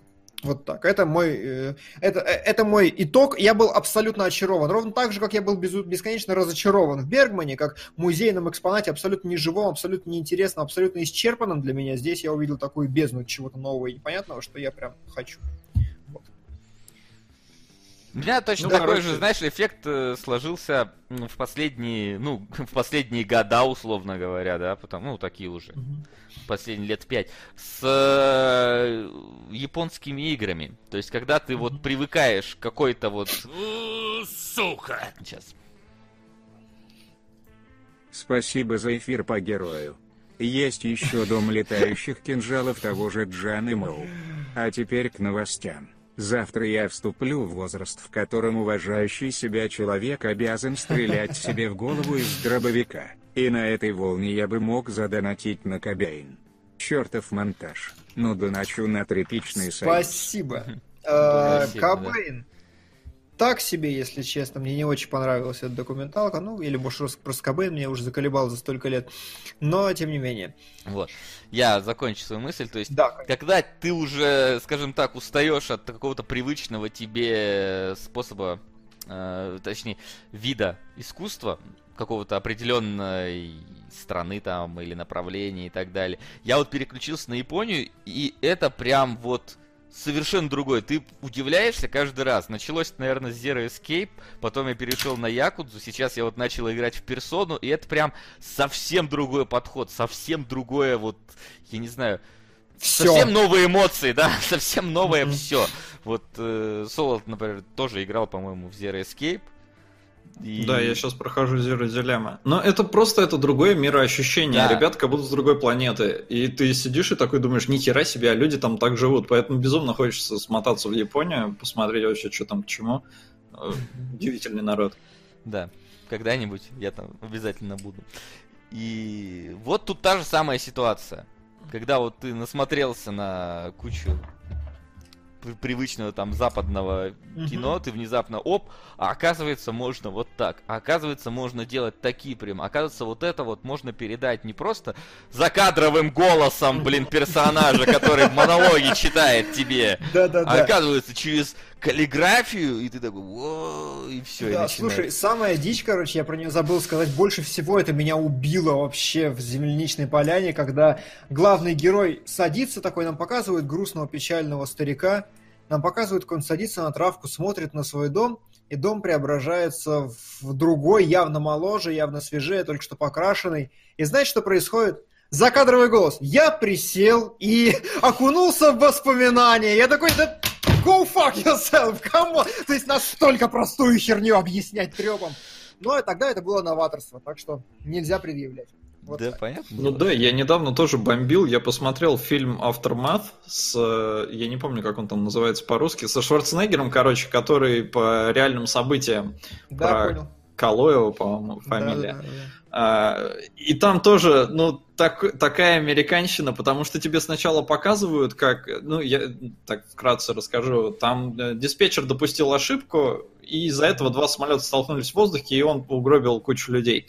А, И в целом, по-моему, суд уже там потом доказал, что действительно это была его вина, но один мужик, вот этот Калоев, он приехал к диспетчеру и убил его. Мгм. И вот здесь фильм э, америк- американизирован, и нам сначала показывают, как лажает диспетчер, а потом нам это же проговаривают словами с адвокатами. И это выглядит, ну как бы, ребят, ну я с первого раза понял. А вы мне мало того, что ну, в настоящем мире это более противоречивая история, а здесь вы его прям выгораживаете, так вы это делаете еще и два раза. И это просто такой, господи, не, нельзя так. Вы херовый фильм не смотрите. Да. Ну чего? Я думаю, все. Да, наверное, на самом деле, мы как могли рассказали вам про... Как могли, попытались проникнуться земляничной поляной, но, к сожалению, не прониклись. И, на удивление, все просто зафанатели от героя, который... На удивление мы не посрались. А, а должны были прям вот... Ты, ты... Не знаю, но просто как-то планировал? непривычная ситуация для Да кинологов. ладно, серьезно? не- Мне кажется, как раз мы, когда мы сремся, это больше непривычная ситуация, потому что все, все, знаешь, там подумали, что мы с тобой, короче, все контакты превратили после, прекратили после Арайвала в прошлый раз. Да, да, да, да, да. Так, так уж народ за- забыл, видимо, про запрещенный прием. Да и не только народ, многие тут. нас- Да и не только запрещенный прием. Да и не только, да. Кислород, например, еще был. Ой. Ой, да. Много, много чего, короче, было. Мы все взрослеем, все что-то принимаем. Стареем. Да. Все более спокойно себя ведем. Прям как китайцы. А значит, Китай потихоньку захватывает мир. И на этой замечательной ноте, я думаю, мы можем перейти к вашим, надеюсь, тоже замечательным вопросам. Вопросом. Вопросы?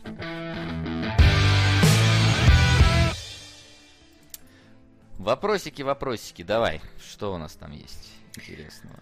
А, Конечно же, у всех горит по поводу джедаев. И где грань здравого смысла, которую нельзя уже нарушать? По-моему, мы отвечали на этот вопрос, если честно. Мне очень понравилась инфографика одна Мгм. к Звездным войнам. Она, она идеальная. Мгм.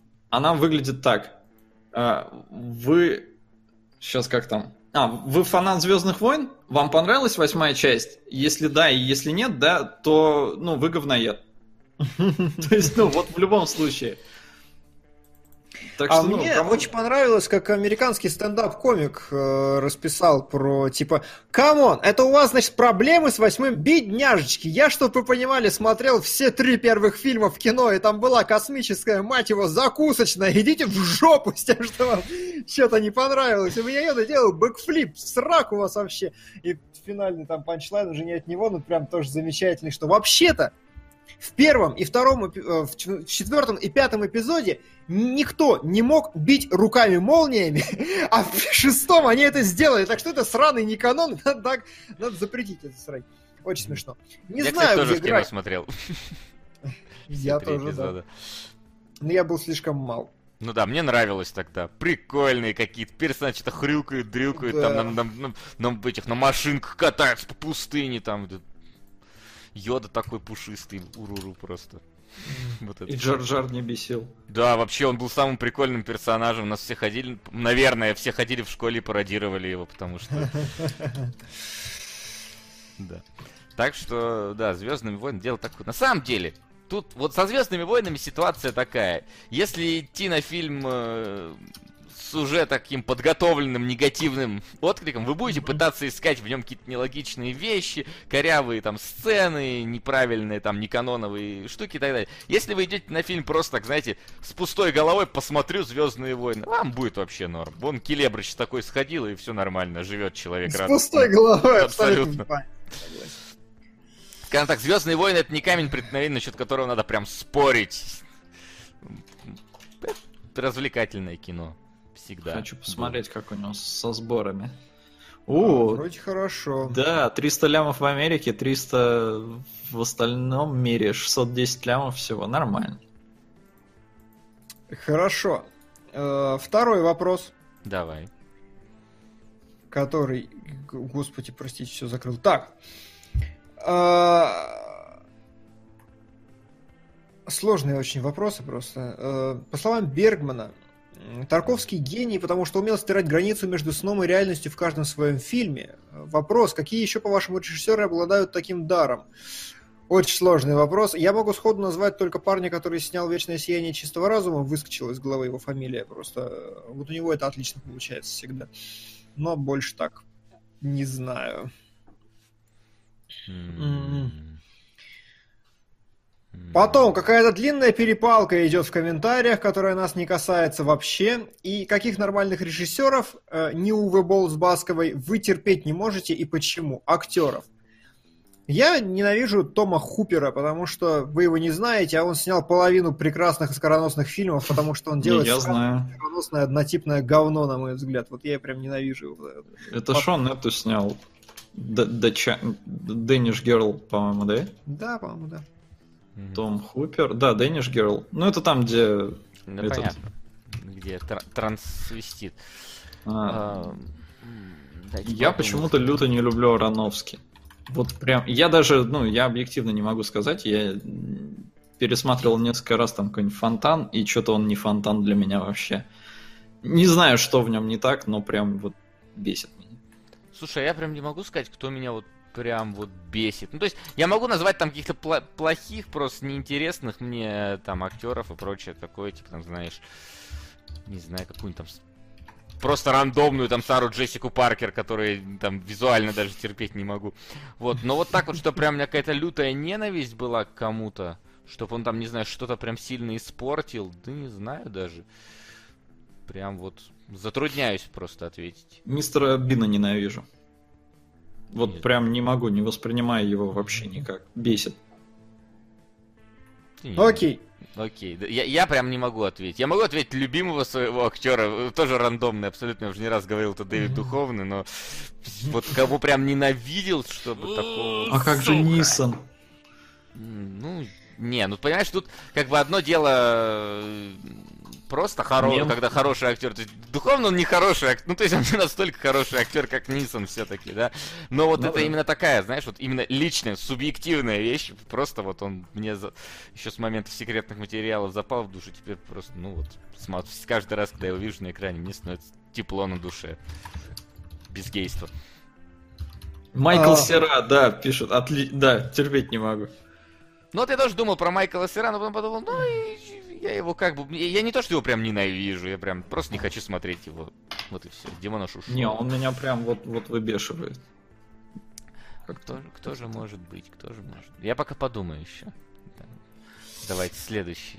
А вопрос. все, на самом деле, вопросы закончились. Да ладно. Там толк... да, толковых практически нет сегодня. Опять обсуждение Мединского, пусть он идет в ад. И вопрос, будет ли в новогодних кинологах какая-нибудь фича. Я так понимаю, что, ну, как бы, да, да? Да. Ну я да, да. тогда, Я тогда да. делай. Тогда, Тогда, ты дел- делай. Тогда ты делай, давай, чтоб я ничего не соврал. А, да, э, делай заставку, что ставки сделаны. Не, погоди, давай пока говорим. Ты чё? Не, не, покажи фичу, ну, как бы, это... А, ну давай, хорошо, ладно. Фичу. Я понял о чем ты, я понял. Все, Мгм. тогда давай, пускаем. Пускаем. Ставки сделаны, ставок больше нет. Интересно, ты... Ого, шапка. А на варе-то и шапка красная. На этой шапка красная. Друзья, Новый год – время волшебства. Решили мы. И поэтому я... Это, это, э, знаешь, это немножко даже символично, учитывая... ну, Если ты сейчас посмотришь список донатов, А, а что там? ну посмотри список донатов. Ага, сказки Юга и, и Великая Нет, красота. список донатов, а не топ. А, то, что самый последний? Да. Да, да, друзья. Короче, э, есть два произведения, у которых нет никаких шансов добраться до топа, но просто с которых мы зафанатели со всей силы, потому что упорству этих людей нужно позавидовать. Поэтому я делаю волшебный вжух палочкой. И э, в следующих кинологах, в новогодних, у нас будут два фильма. Это «Дзифт», который прорывается к нам как только может, сколько только может. И второй это «Все псы попадают в рай», который в том числе регулярно, стабильно, настойчиво долбится. И человеку, видимо, очень хочется, да еще и не одному. Поэтому Дзифт и «Все псы попадают в рай». Мы разберем, безусловно, и сказки Юга и Великую красоту, но уже в следующем году. А пока мы решили сделать вот такой новогодний подарок, как минимум двум Да. людям, которые дико топили за два фильма. Потому что кинологи новогодние, они, скажем так, внеплановые, внеформатные. Именно поэтому мы Да. имеем право раз в год сами поменять правила этого всего. Да. Ну и, может быть, напоследок глянем, что еще у нас идет в кино. Буквально. Там, там, по-моему, А. только движение вверх идет у нас. Там только движение вверх, и вот на него реально надо сходить будет. Вот, вот тут без вариантов. Да. Так, а у нас какие-то джунгли с Дэниелом Редклиффом. А, ну не ходи, они уже то ли были, то ли залиты, куда полагается, неважно. А шоумен у вас есть? Нету с первого или с четвертого, с четвертого. С четвертого шоумена. Хотя я вряд ли успею сходить. Но... Ну смотри. Вот. Да, Короче, вот, так- вот такие вот... возмущается, я вижу. А? Поэтому чатик не возмущается, поэтому мы все сделали более-менее правильно. Да, да. Имеем Да. такое вот новогоднее у нас предновогоднее настроение. И, и еще, я думаю, стоит сказать, мы, бы, наверное, еще не говорили, на всякий случай, если даже говорили, повторю, что сериалоги выйдут Мгм. в начале января. Буквально где-то там в районе там, 4-5 января, чтобы чтобы хоть чем-то забить январь, чтобы вам в январе было чего посмотреть. Да. Вот такие вот новости.